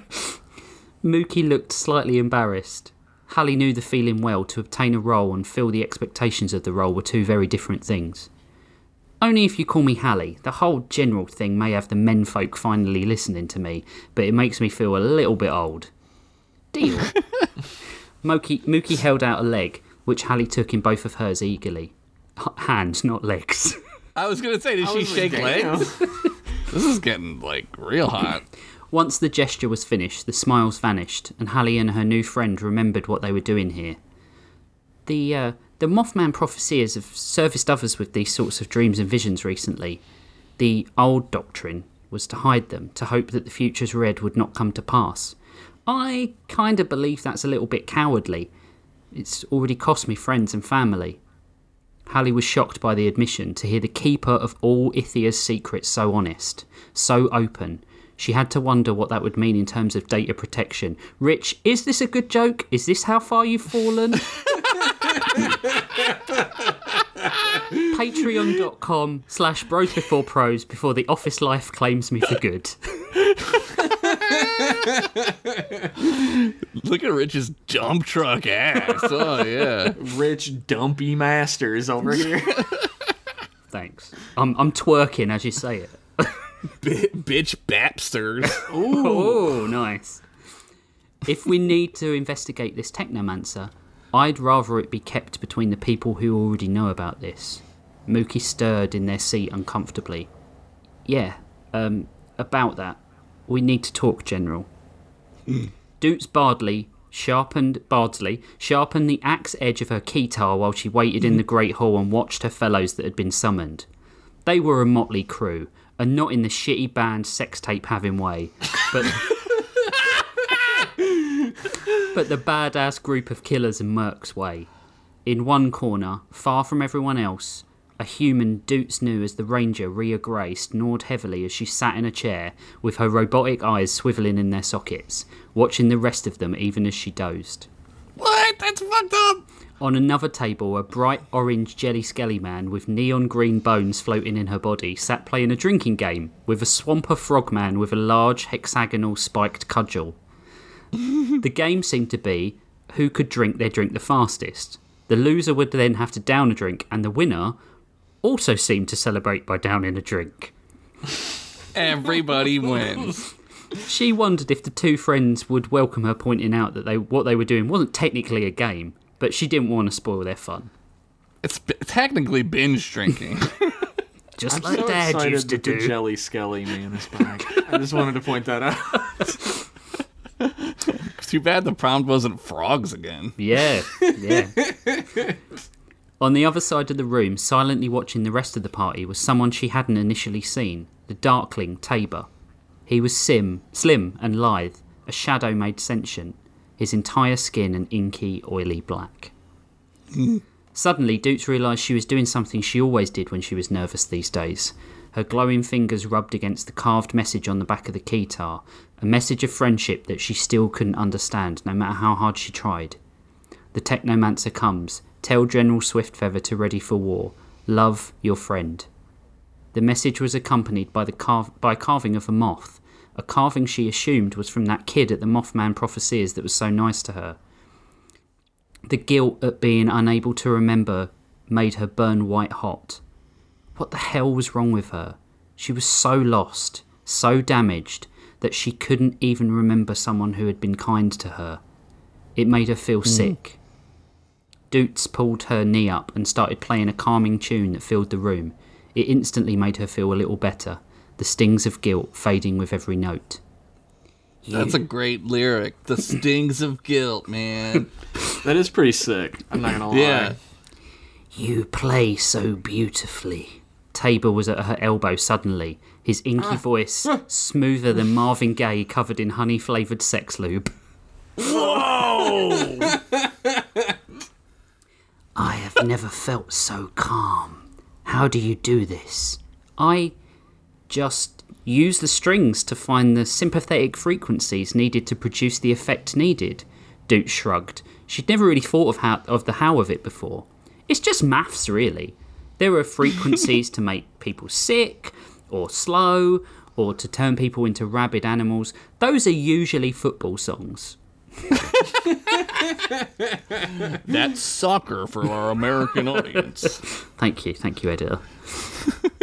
Everyone in the room now surrounded her, so entranced by her playing that they had stopped what they were doing and, w- and were entirely fixated on her. The frogman smiled serenely as he linked arms with the jelly skelly woman, both of them swaying together, or maybe holding each other up due to all the drinking. it be beautiful, isn't it, Barthor? The jelly. Oh, sorry, that was the wrong voice. Sorry, I'll do that again. Great voice, though. It's beautiful, isn't it, Barthor? The jelly skelly man said. Like being back in the spawn blotch, the frogman responded. Blonde blotch. That's grosser than anything I wrote. Yeah. Doots found herself marvelling at the fact that they could all understand each other. The universal translator devices they had embedded behind their ears really were a science elf work of wonder. Thanks, Spock. No. there would be no speak friend and enter style mess ups on this quest. oh, God, it's sappier than an Ent's nutsack in here.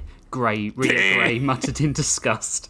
Fuck. I was in the middle of hunting the worst of vermin Republican anti union werewolf cops. We, we've jumped the Republican anti union werewolf shark cop. I've put in brackets here a raw cab. Fuck yeah, dude. That's the shirt right there. Yeah, it is. I want to know why the hell we've been called to the capital.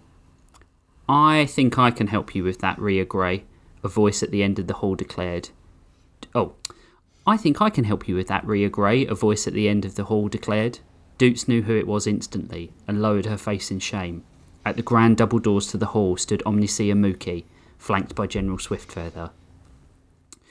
Mookie took a deep breath and looked round at the group, not happy about their first public address and the direction it might take. She rubbed her front legs together for warmth and spoke. When the uh, Mothman prophecies came together under the first Omniseer, uh, a decision was made to preserve and control the flow of information in certain regards.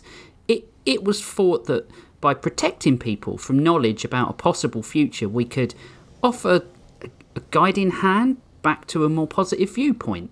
Like, if they saw someone might mix stripes and checks in a shirt tie combo, we might keep that knowledge from them in the hope they might avoid such a fashion faux pas. Fucking Timmy bongos. Mookie snorted a laugh, but when no one so much as smiled, mainly because people wore male jerkins, and capes in this universe and no one knew what the hell they were talking about, Mookie went on. The, uh, the, the the problem was we, we then started controlling everything we interpreted as threatening.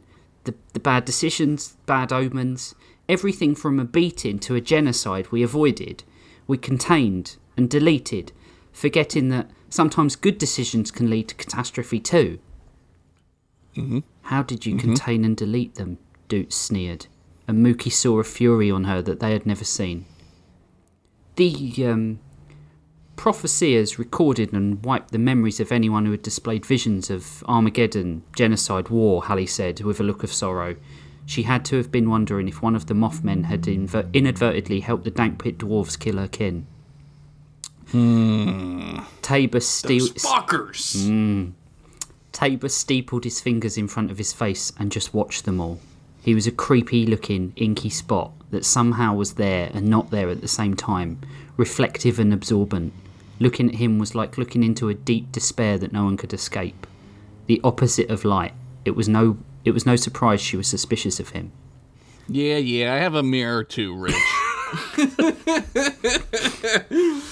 Thanks, Pit of Despair. You're welcome, bitch bastards. The pit got you. Wait! the pit gets us all, Jeff. That's right. That's True. That's true. Wait! The jelly skelly called Blotch stood straight, her slime changing to a deep red. That time I came to the prophecies and woke up in an apothecarist's tent three months later. Was that you guys? No, you gelatinous idiot. That was my cousin's Health Helarp's wedding. You drank the clan mage's entire potion bag and nearly died. Wait, did you just say clam mage? clan mage. Oh, I was like, a clam mage? But That yeah, makes more clan mage sense. if, if, if it works. Barthor erupted into laughter and Blotch joined him. Mookie cut through their revelry. We um we took something from all of you at some point. Some of you more than once. Mookie couldn't avoid Doots' glare. I find this incredibly redundant. If it was in service of the realm, then what does it matter? Rhea Grey shrugged, not caring about any of it and checking her dual crossbow pistols. Nothing, I suppose, Hallie nodded, unless you've been dreaming of the metal skulled fiend I have. They stood in hmm. silence, a shock descending on each of them. Looks of understanding passed, each one remembering the face of the technomancer as if a sudden recalled dream. He be real? Barthor shuddered, gripping the menacing cudgel tighter. I dreamed I watched him slaughter my kin, Blotch muttered. All of them split in front of me. Doots stood and strode towards Mookie with such menace that Hallie blocked her.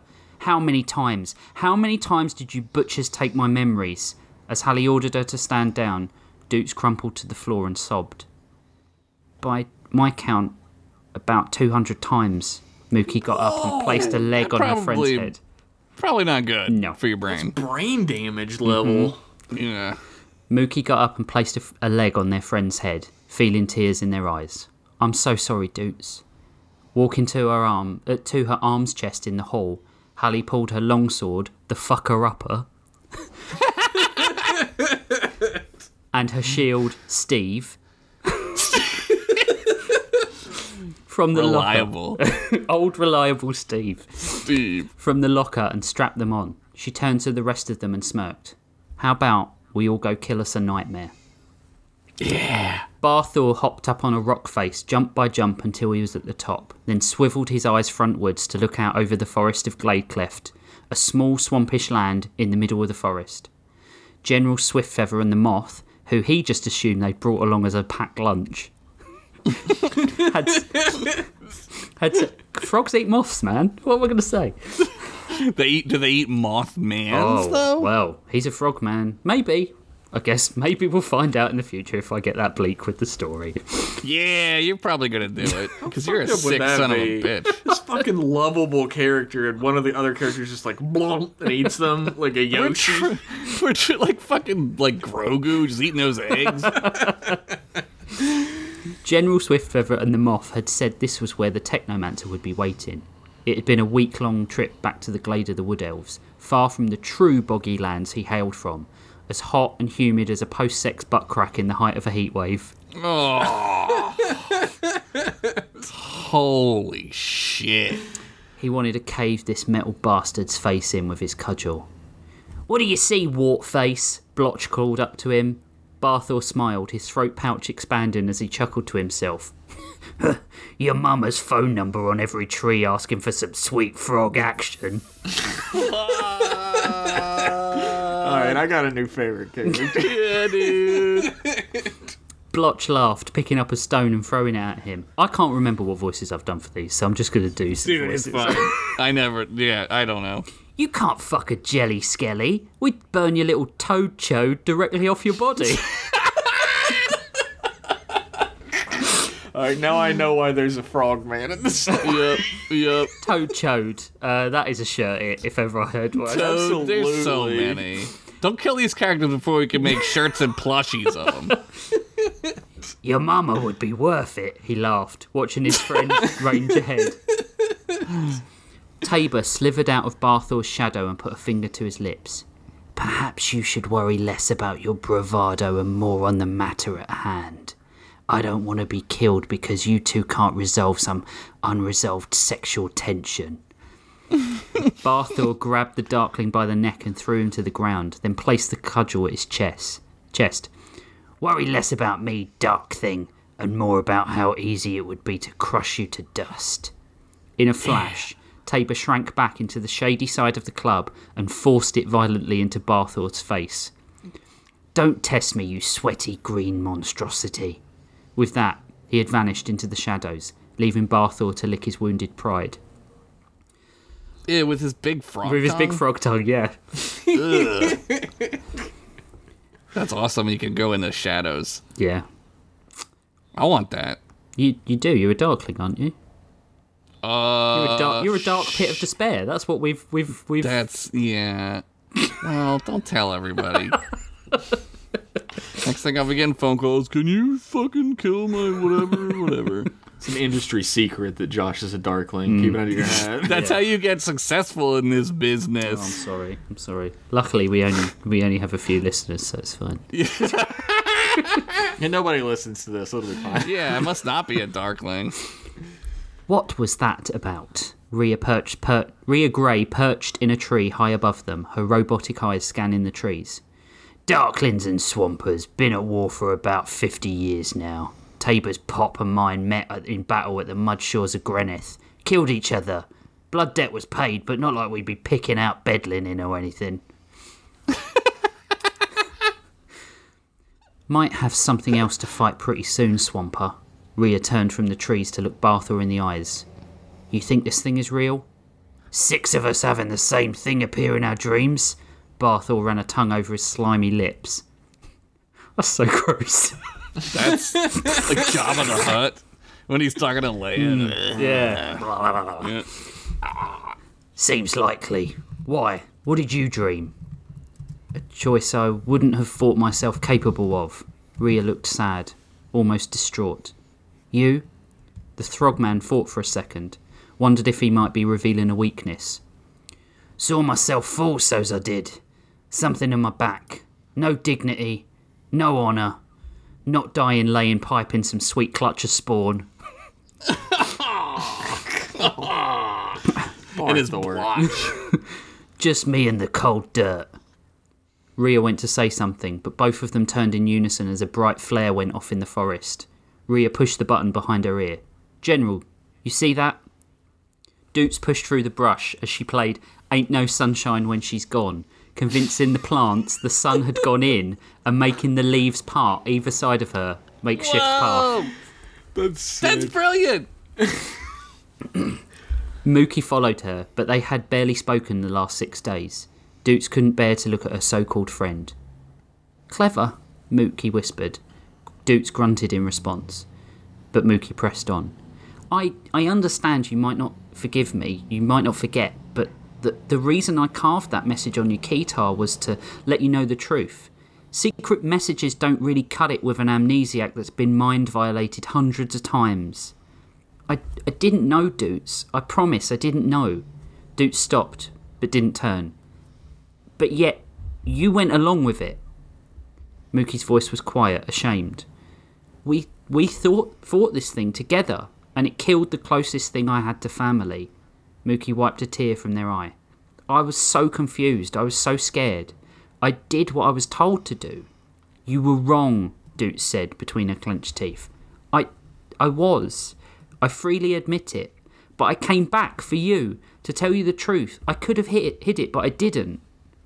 Doots spun, so angry she was crying now. That doesn't erase what you did. Mookie looked crestfallen. I know, I know. Doots tucked her chin into her chest. She wanted to shout at Mookie, to be angry with them, but she just couldn't. Mookie was trying to put things right because they cared about her. Most dismissed her as a lunatic or a crackpot, But Mookie's people did this to her. An emptiness filled Doots' belly. Mooks, do you honestly see a future where we're friends again? Mookie smiled, their antenna twitching. I, I don't need to. I've got something better than visions. I've got hope. As Mookie held a leg out, Doots hesitated before the two of them were assailed by a white light. Hallie rushed to the light burning the light burned clearing to find the rest of them waiting for her, surrounding a metal man lying in a crater. The sounds of buzzing and bird song surrounded them. Mookie and Doots stood behind him and the rest to either side.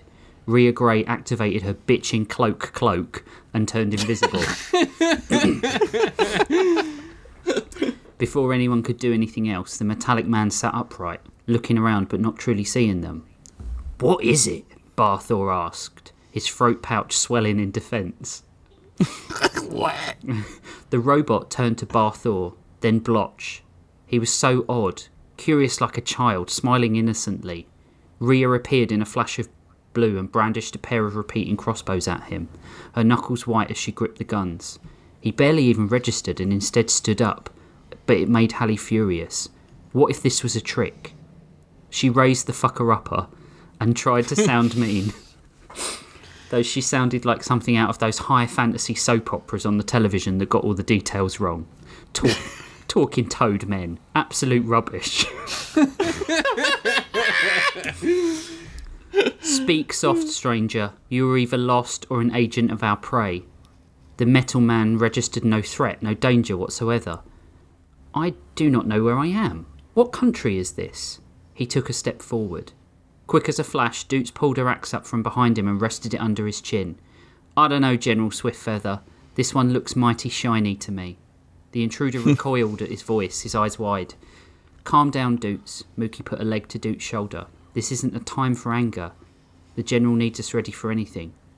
The thing turned quickly and held Doots in a long embrace which shocked everyone. Doots Bardsley most of all. Doots! I thought you had died. Mookie looked uncomfortable, looking down at their lower legs before they noticed the man was holding something. Mookie snatched it from his hand and turned away. A rustling was heard as the Omniseer smoothed out a piece of paper and stared at it in disbelief, then showed Doots. Where did you get this? Doots demanded, pushing him away from her. The metal man looked confused. You gave it to me before you pushed me through that portal, before you died. Doots flipped her keytar to show him the message scratched there, the one she had shown Hallie, the message that had bound them all to this quest. It matched the one on the scrap of paper Mookie held. Hallie gave Barthor the signal. I can explain, the robotic man muttered. Barthor brought the back of the cudgel down on the man's head, knocking him out. All of them stood in shock as the stranger fell to the floor unconscious. Go to sleep, robot child. What now? Rhea asked. All eyes flitted to Hallie before they followed her gaze and turned to Doots and Mookie. The pair looked uncomfortable, desperate even. Mookie shuffled. I suppose we should tie him up, continue to our objective? Hallie nodded. This was becoming more and more confounding by the minute. Tabor slithered back to the camp after five minutes and nudged Hallie awake. She had slept for about five minutes, and the small rest she had gotten made her feel like she had gone ten rounds with a bottle of Burt Butts Hurt Guts Magical Ale. Whoa. 14 vomits or your money and stomach lining back. Oh my god. That's a bad. That's a two day hangover. that is a two day hangover. Where can we purchase this? Yeah, and when are we getting them? I mean, two day hangovers, aren't they just a thing now after 30? Oh yeah, when you're like 35. Yeah, Yeah, it's just yeah. yeah. Hallie noticed that Tabor was keen to avoid Doots. It made sense. Shadows couldn't live so close to the light. General Swiftfeather, I found something. They all entered the clearing together, Blotch carrying the metal stranger over her broad jelly shoulders, but Hallie felt as if she were truly alone. The black tree stood in the clearing as it had in her nightmare, as menacing now as it was then. She took steps towards it again, unable to hear the words of discouragement from her fellows. In the middle of the trunk of cables, a metal monitor sat, and as she turned it to herself, red mm-hmm. numbers counted down. Three, then two, then one. The explosions, even as far off as they were, rung loud in their ears. but the sound came after a piercing light that blinded and a gust of wind that threatened to pull the trees from the ground. Uh oh. When the cacophony was over, Hallie climbed the tree as no other in the party could, eager to get to high ground. The major cities of Ithia, the White Lands, the swamps, the Dominion of Men, the Stone City of Dwarves, the Vale of Shadows, all were ablaze, as they were in Hallie Swift Feather's dream. And miles away, the creature that was once Timmy Blackcrest and the AI Eden smiled. To be continued. Oh, oh my god! God, our heroes are not doing so hot, Rich. Fucking bad, man. Why are you making me feel shit? yeah, how dare Because you Chris- make me, 'cause Christmas. Make me feel my feelings. Yeah. Merry I felt all kinds of emotions. Uh, yeah. So I've I've uh, I've got another part of this bit to tell, but I'm gonna swap it out next week because I don't want to. I don't want to. You know. You don't want to I don't make wanna- us sad? I don't want to make anyone too sad. I think people That have was to wait great. an extra week for this one, Hmm. and thus for the next one, and then the one after. So you're really giving people some blue balls. Is, Yeah, you're blue. Yeah, dude.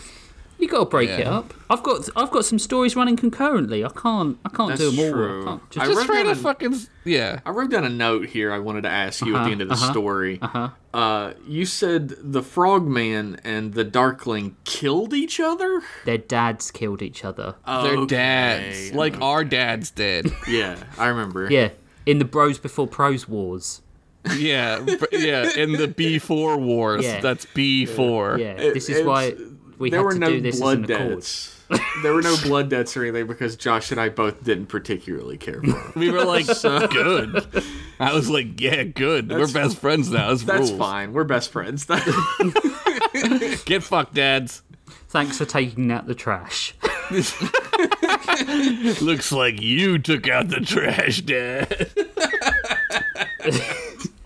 Um, I ha- I am having a bit of uh, a problem with these stories, is in that I am trying to create some characters to uh, die because it's w- a wartime thing, and Yeah. then I'm liking the characters too much, and I'm just adding all the time. Well, we could we could be like uh, I don't. This is I. This is like your hated J.K. Rowling, right? And Mm-hmm, just like kill off like some random twin that doesn't really matter because there's one There's of them that's one, left. yeah. yeah. you got a spare. yeah. Well, Yeah. the thing is, as soon as you introduced Barthor, I was like, I love this character, but I know he's gonna die. It's fine. Yeah. One good thing about Daranos is like you turn into a ghost or a skeleton That's and you're not even dead. That's true. When you're dead here, you're dead, unless you're another version of yourself, like Dukes That is. universe is crazy. yeah, the I don't- rules of the three realms are strange. Mm. Yeah. Yeah. I don't know. I don't know which one's worse to live in and to die in. Well, Tune- Jeff's tune in is next pretty, week. Jeff's is pretty horrible. mine dude. has office work, so maybe mine. Yeah. I think. yeah, probably. Yeah, it's worse Yeah, than none death. of my heroes have had to do uh, a spreadsheet, so This is true. They've never had to go to their third meeting today. a four o'clock meeting on a fucking day before Christmas break. Yep. Yep. I had a two and a half hour meeting today. Jeez. Bro, I'd have been you know like, I live in the worst universe. I would just stood up and been like, boo the whole time. Fucking Rich was sitting in that meeting after the first hour and a half, like, where is the horrible baboon man? Where's my suffer? Let him kill me baboon? now. At least a cricket, man. should- Baboon I should have taken my Homer Simpson uh, eyes painted on the lens Yeah. of glasses. and then bring out your second pair. yeah.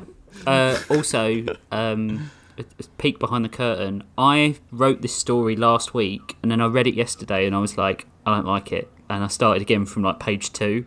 So yeah, God. You're, was- that you.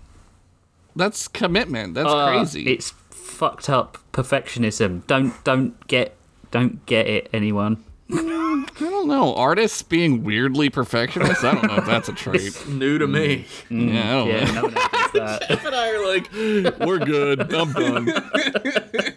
Story good. Me done. Yeah, pretty much. I finished my story and I was like, oh, I forgot to do this thing. Eh, it's fine. Yeah, it's fine. Yeah, I do that all the time too. I'm like, yeah, whatever. I'll get that joke next time. we'll get them next time, Chip. There were weird uh, parallels again this episode. Bells. Yeah, swamps. Uh, Bell. be- yep. Bells.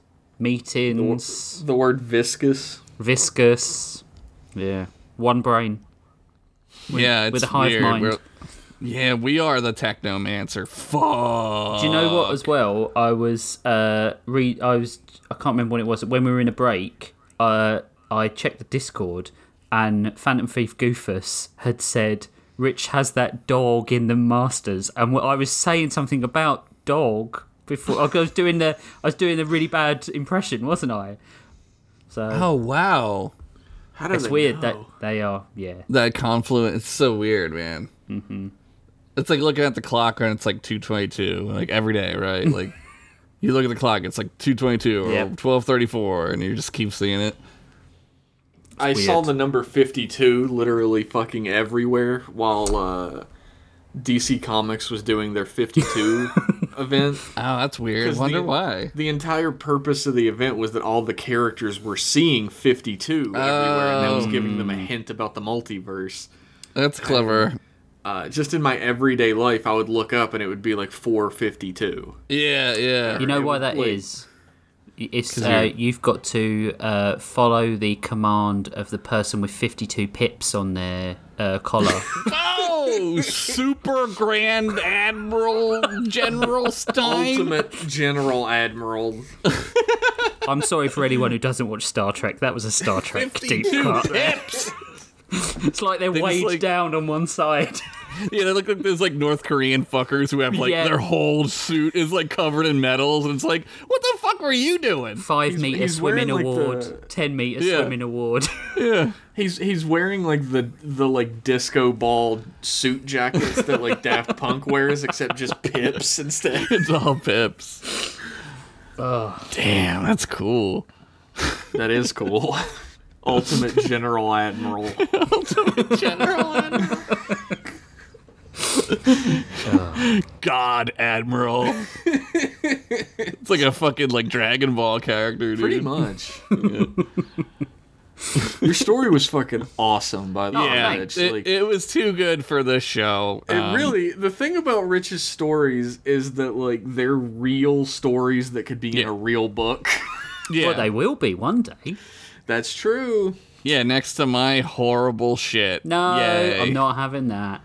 Just Yeah, fire ne- me now, your, boys. Next to your stories that literally no one is tuning in to see, mm-hmm. and only those. well, prove it.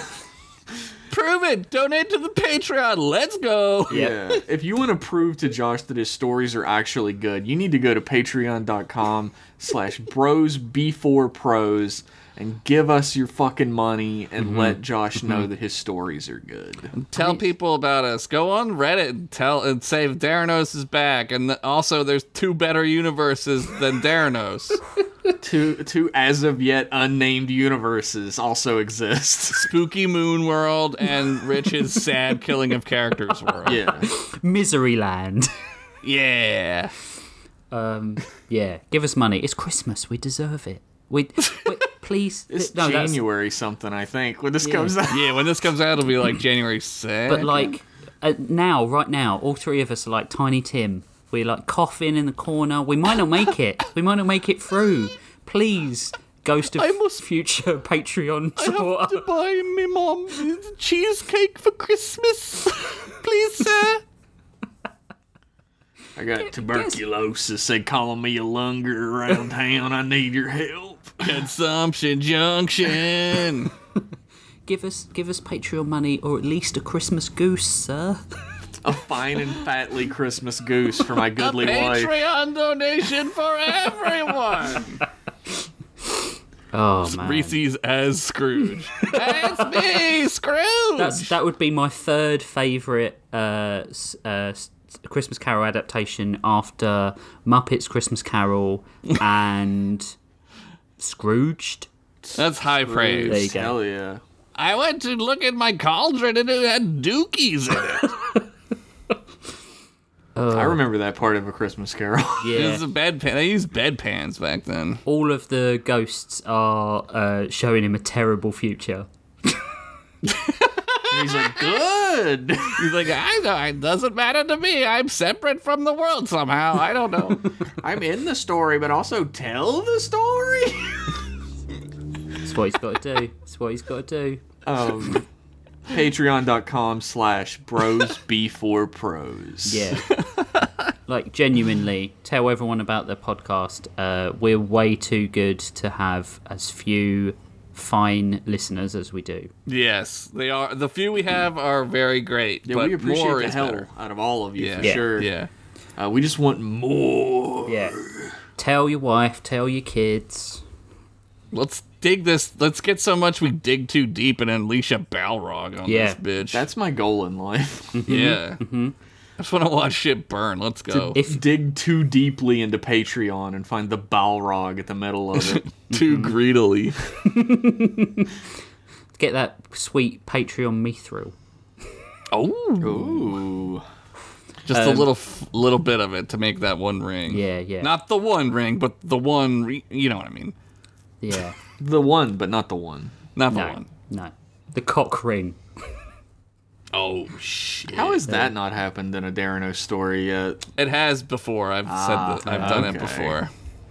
All right. So Uh, We do have a review this time, Ooh. Oh shit! Yeah. which you guys can give to us uh, on Apple Podcasts. You can review Bros Before Prose there. Perfect. Uh, it's entitled. It's from Werewolf Bar Mitzvah, and it's entitled "iTunes is the worst. Bros Before Prose is the best." That's true. Nice. It's me, Werewolf Bar Mitzvah. Yeah, that doesn't ring a bell for like anyone I know, but trust me, I'm internet famous. Damn. this is- if he's internet famous, I'm internet ultimate general god or whatever You got we 50, said. 52 pips. Ultimate God General. 52 internet pips. Bro- 52, I'm seeing it again. Oh shit. Um, Bros Before Prose is like drinking a fine wine out of the skull of your enemy while pressing the jump scare button on your rad hot rod spaceship because you thought it was the hyperdrive button, but now you're just scaring the people who crew your ship. Punch Damn. it, G Man. Five stars. Best review ever. Thank Yep. you. Great. Uh, Werewolf Bar Mitzvah, Bar Mitzvah is a, a, a good supporter of everything this in Yeah. this social circle. So it's uh, This is true. yeah, of the th- four universes, now there's four. I yeah, the real one. What's the fourth one? Star Trek. Oh. it's, it's all canon to Bros Before Prose. That's, right. Um, prompt bot, are you ready to pick? Thank you, thank you, prompt bot. All right, shout now, prompt bot. This isn't your show. you. Uh, can you pick the first prompt, please? The first one is Politicians by Brian. How much sex does he have? Find out after this sentence. Sexton. Damn, a ton. What was that one again? Politicians. Politician. Oh, I'll probably I'll probably change it to like m- m- mayors or something like that. yeah, yeah, can we- Would. Uh, next fuck. prompt. Next prompt, please, prompt bot. Oh, um, ziggurats by What's the difference? Am I right? Politicians and cigarettes. by Axe Mibro here, wizard. uh, yeah, there you go. Ziggurats, huh? Ziggurats and politicians. There we go. This one's going to be interesting. what the fuck to do with that. Cool. That's pretty easy. I got it. I wrote my story He's already. done it. See you He's next done time. it. well, not all of us can be Josh, inky blackness of hate. Jeff, it's okay. Each second of my life is a painful eternity. That's how I had time to just write my story. Mm. You're just art imitating life, right? Whichever. I don't even know the difference anymore. you know? Who am I? Oh. I don't even know anymore. Right? No, an inky black hole. I hope after Christmas my New Year's resolution is find myself. Oh man, that's so bleak. We've got a Patreon. We've mentioned it five times. Uh, please donate to it so that Josh can find himself. Hopefully, he can find himself in a, on a five dollar bill or something like that. Jeff is just crying in the corner right now. I'm just like I'm trying not him. to. I'm trying not to apply what you're saying about yourself to my life in any mm, way. Don't, It's like a don't, don't look too full hard. time mental exercise. Yeah. Don't don't hmm. stare into the abyss because the abyss stares back at you, It stares back with one good eye. I'm really um, trying not to look as hard as I can, so that's why I'm quiet. So, patreon.com forward slash bros before prose. That's a B and a four. Uh, if you like what we do and want to support us, because we're good boys, boys spelled B O I, um, you can go over there and give what you can. Um, our first tier is lets you suggest prompts and gives you access to the stories. The next prompt, uh, the next prompt, the next tier is all of the Pen above. Pals, I think. Yeah, that's the Jeff first one. Something's. Pen pals. Yeah. It is. You're right. And then Hender Saints is the next uh, level, and that is all of the previous plus our redesigned by committee podcast, which we'll probably do another one the next time we record, right? Because we're about Mm-hmm. a month or so out. Rainbow Brite. Um, that that is. We do. We take an established IP like uh, Rainbow Brite. Superman or Hmm. um, Cricket Man. Cricket Men. Yep. Cryptids. Yeah. There we go. We could do something Yeah. with that. Do we? Do we also allow people to suggest prompts for that? We If they will. pay the Hinder Saints level. Yeah. Why not? We'll say that. Yeah, might as say well. Um, and you, yeah, you can suggest. I thought stuff. we were already doing that, and I was pretending to ask. No. but it turns out we We weren't. weren't. We weren't. We thought we talked about it, but we never confirmed it. But All we will definitely do that. And then the masterpieces level is the next level. All of the rest, plus when we release our uh, year compilation of the book, dependent on how many listeners contributors we have. Um, you'll be an official backer, get a PDF of the book, and we'll probably um, put your book name in the book as a creator, producer, uh, dick sucker, whatever. Um, on that note, Now I really want to donate to this podcast. I can be a professional dick sucker. yeah, you always could. I had. I believe in you. it's what our mums you, always Josh. wanted for us. on that note, we close the cover on this. You can week's- also follow us on Twitter. I was going to do that after. at Bros Damn. Before Pros Pod. while you can until Muskrat takes it down and burns it all the way to the ground. All of our links are at brosb4prose.carrd.co. That's two R's in card. yeah. I'm going there right now. And loving it. Wow, this website has so many features. Look at all these links. Look at how terrible it is that you can't like anything anymore or put any of your links on it. Um, On that note, we're going to They close rolled the that cover. back the same day. Don't worry. It's still working. God damn you, Man, bitch about interrupters. cummerbunds and web design. Um, on that note, we close the cover on this week's compilation. Uh, Josh, I'm going to pick you Oh, pick yeah. on you this week. Where can our No. fine listeners find out more about Mr. Henderson? Look in the darkness of your soul, and I will be there Bleak. always. Uh, yeah. Uh, that translated to English means uh, you go to YouTube and watch continue, or go to Twitter while you can and go to at Henderson 1983 where I do stuff. You can follow me on Instagram. I'm Field 1983 and I post pictures of all the cool toys I make. So go do that. They're that. pretty They fucking are very sick. good.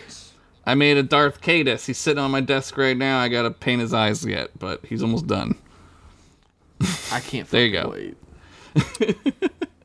no, Yeah. seriously, go go follow that account. Like he posts some sick ass shit. It's really good. Your Mara Yeah, I mean- Jade was so good. yeah. Yeah, then they made a fucking they made a real one. out of Uh, it that's not as good. It won't be Yeah, as I'm good. just like I'm ahead of the curve here. Yeah. They're I d- copying you. yeah. Yeah, Im- art imitates excellence, is what I heard. yeah. The void stares back. Mm-hmm. But it's a void Mm-hmm. of uh, uh, excellent ability. that's Don't That means that's there is basically none. what it is. Don't That's snort at me, basically you what it bitch. is. I was paying you a compliment. That's what it is, right? Because What is, doesn't do me any favors. Bleed. Jeff, Please. where Save can we him. find you? Save him before we have to whittle a noose for him. Whittle? Yeah, it's a Make him wooden a noose. so wooden it doesn't, noose? you know, yeah, yeah. What a noose! What the Knit fuck? a noose. Um, Aw, Christmas noose for everyone. Cr- a, cr- a fine and fatly Christmas noose That's- for everyone. the smartest joke we've ever done. Uh, you can find me on Twitter if that still exists uh, at underscore Jeff Pennington. Uh, you can find my uh, all of my cool artwork at jeffpennington.art. And uh, I do another podcast with Josh called M Class Podcast. It's all about Star Trek. Go check that shit out.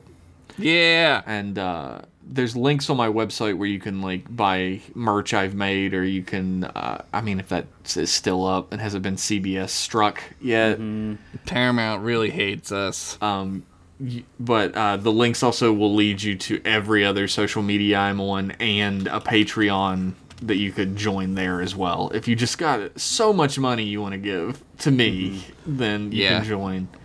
If you just like Jeff and hate the rest of Yeah. us. That would be You can- fucked. You can bypass us if you want for a month. Yeah. we- I think that's sort of. You opposite. come back, bitches. I'll find you. um, yeah, check out M Class Podcast. Check out um, my website. Check out my Twitter. Check out my ass. It's too late. Yeah. That story was based on Jeff's real life. Yeah. Pretty much the opposite, I would say. Your pancake butt. Yeah, I, I Do you have a pancake butt? I don't know. Whose butt was it based on? Uh, I believe Rich is the master of Aster. The master of disaster. I have got a butt. Prove it. Rich, where Alright. can people find you on the internet? Uh, Where can people find your OnlyFans. giant? OnlyFans? Fuck you can yeah. follow me uh, on Twitter at MastersRich. Uh, I have a website called boldlypros.com that has some of my writing on it, but not nearly enough to justify the amount I pay for it each year. Um, yeah. uh, you can follow my other two shows uh, that I do with my friends, other friends that is, uh, to Ponds Theatre on Subspace. You can find that at ttos.cool. And Toonhounds, which is a cartoon podcast, which I do with my friend Spivsy at Toonhounds on Twitter. I Um, can't believe you have other friends. I know, I know. I'm just a veritable joy magnet, aren't I? Can you tell it's like three days before Christmas? We are like miserable.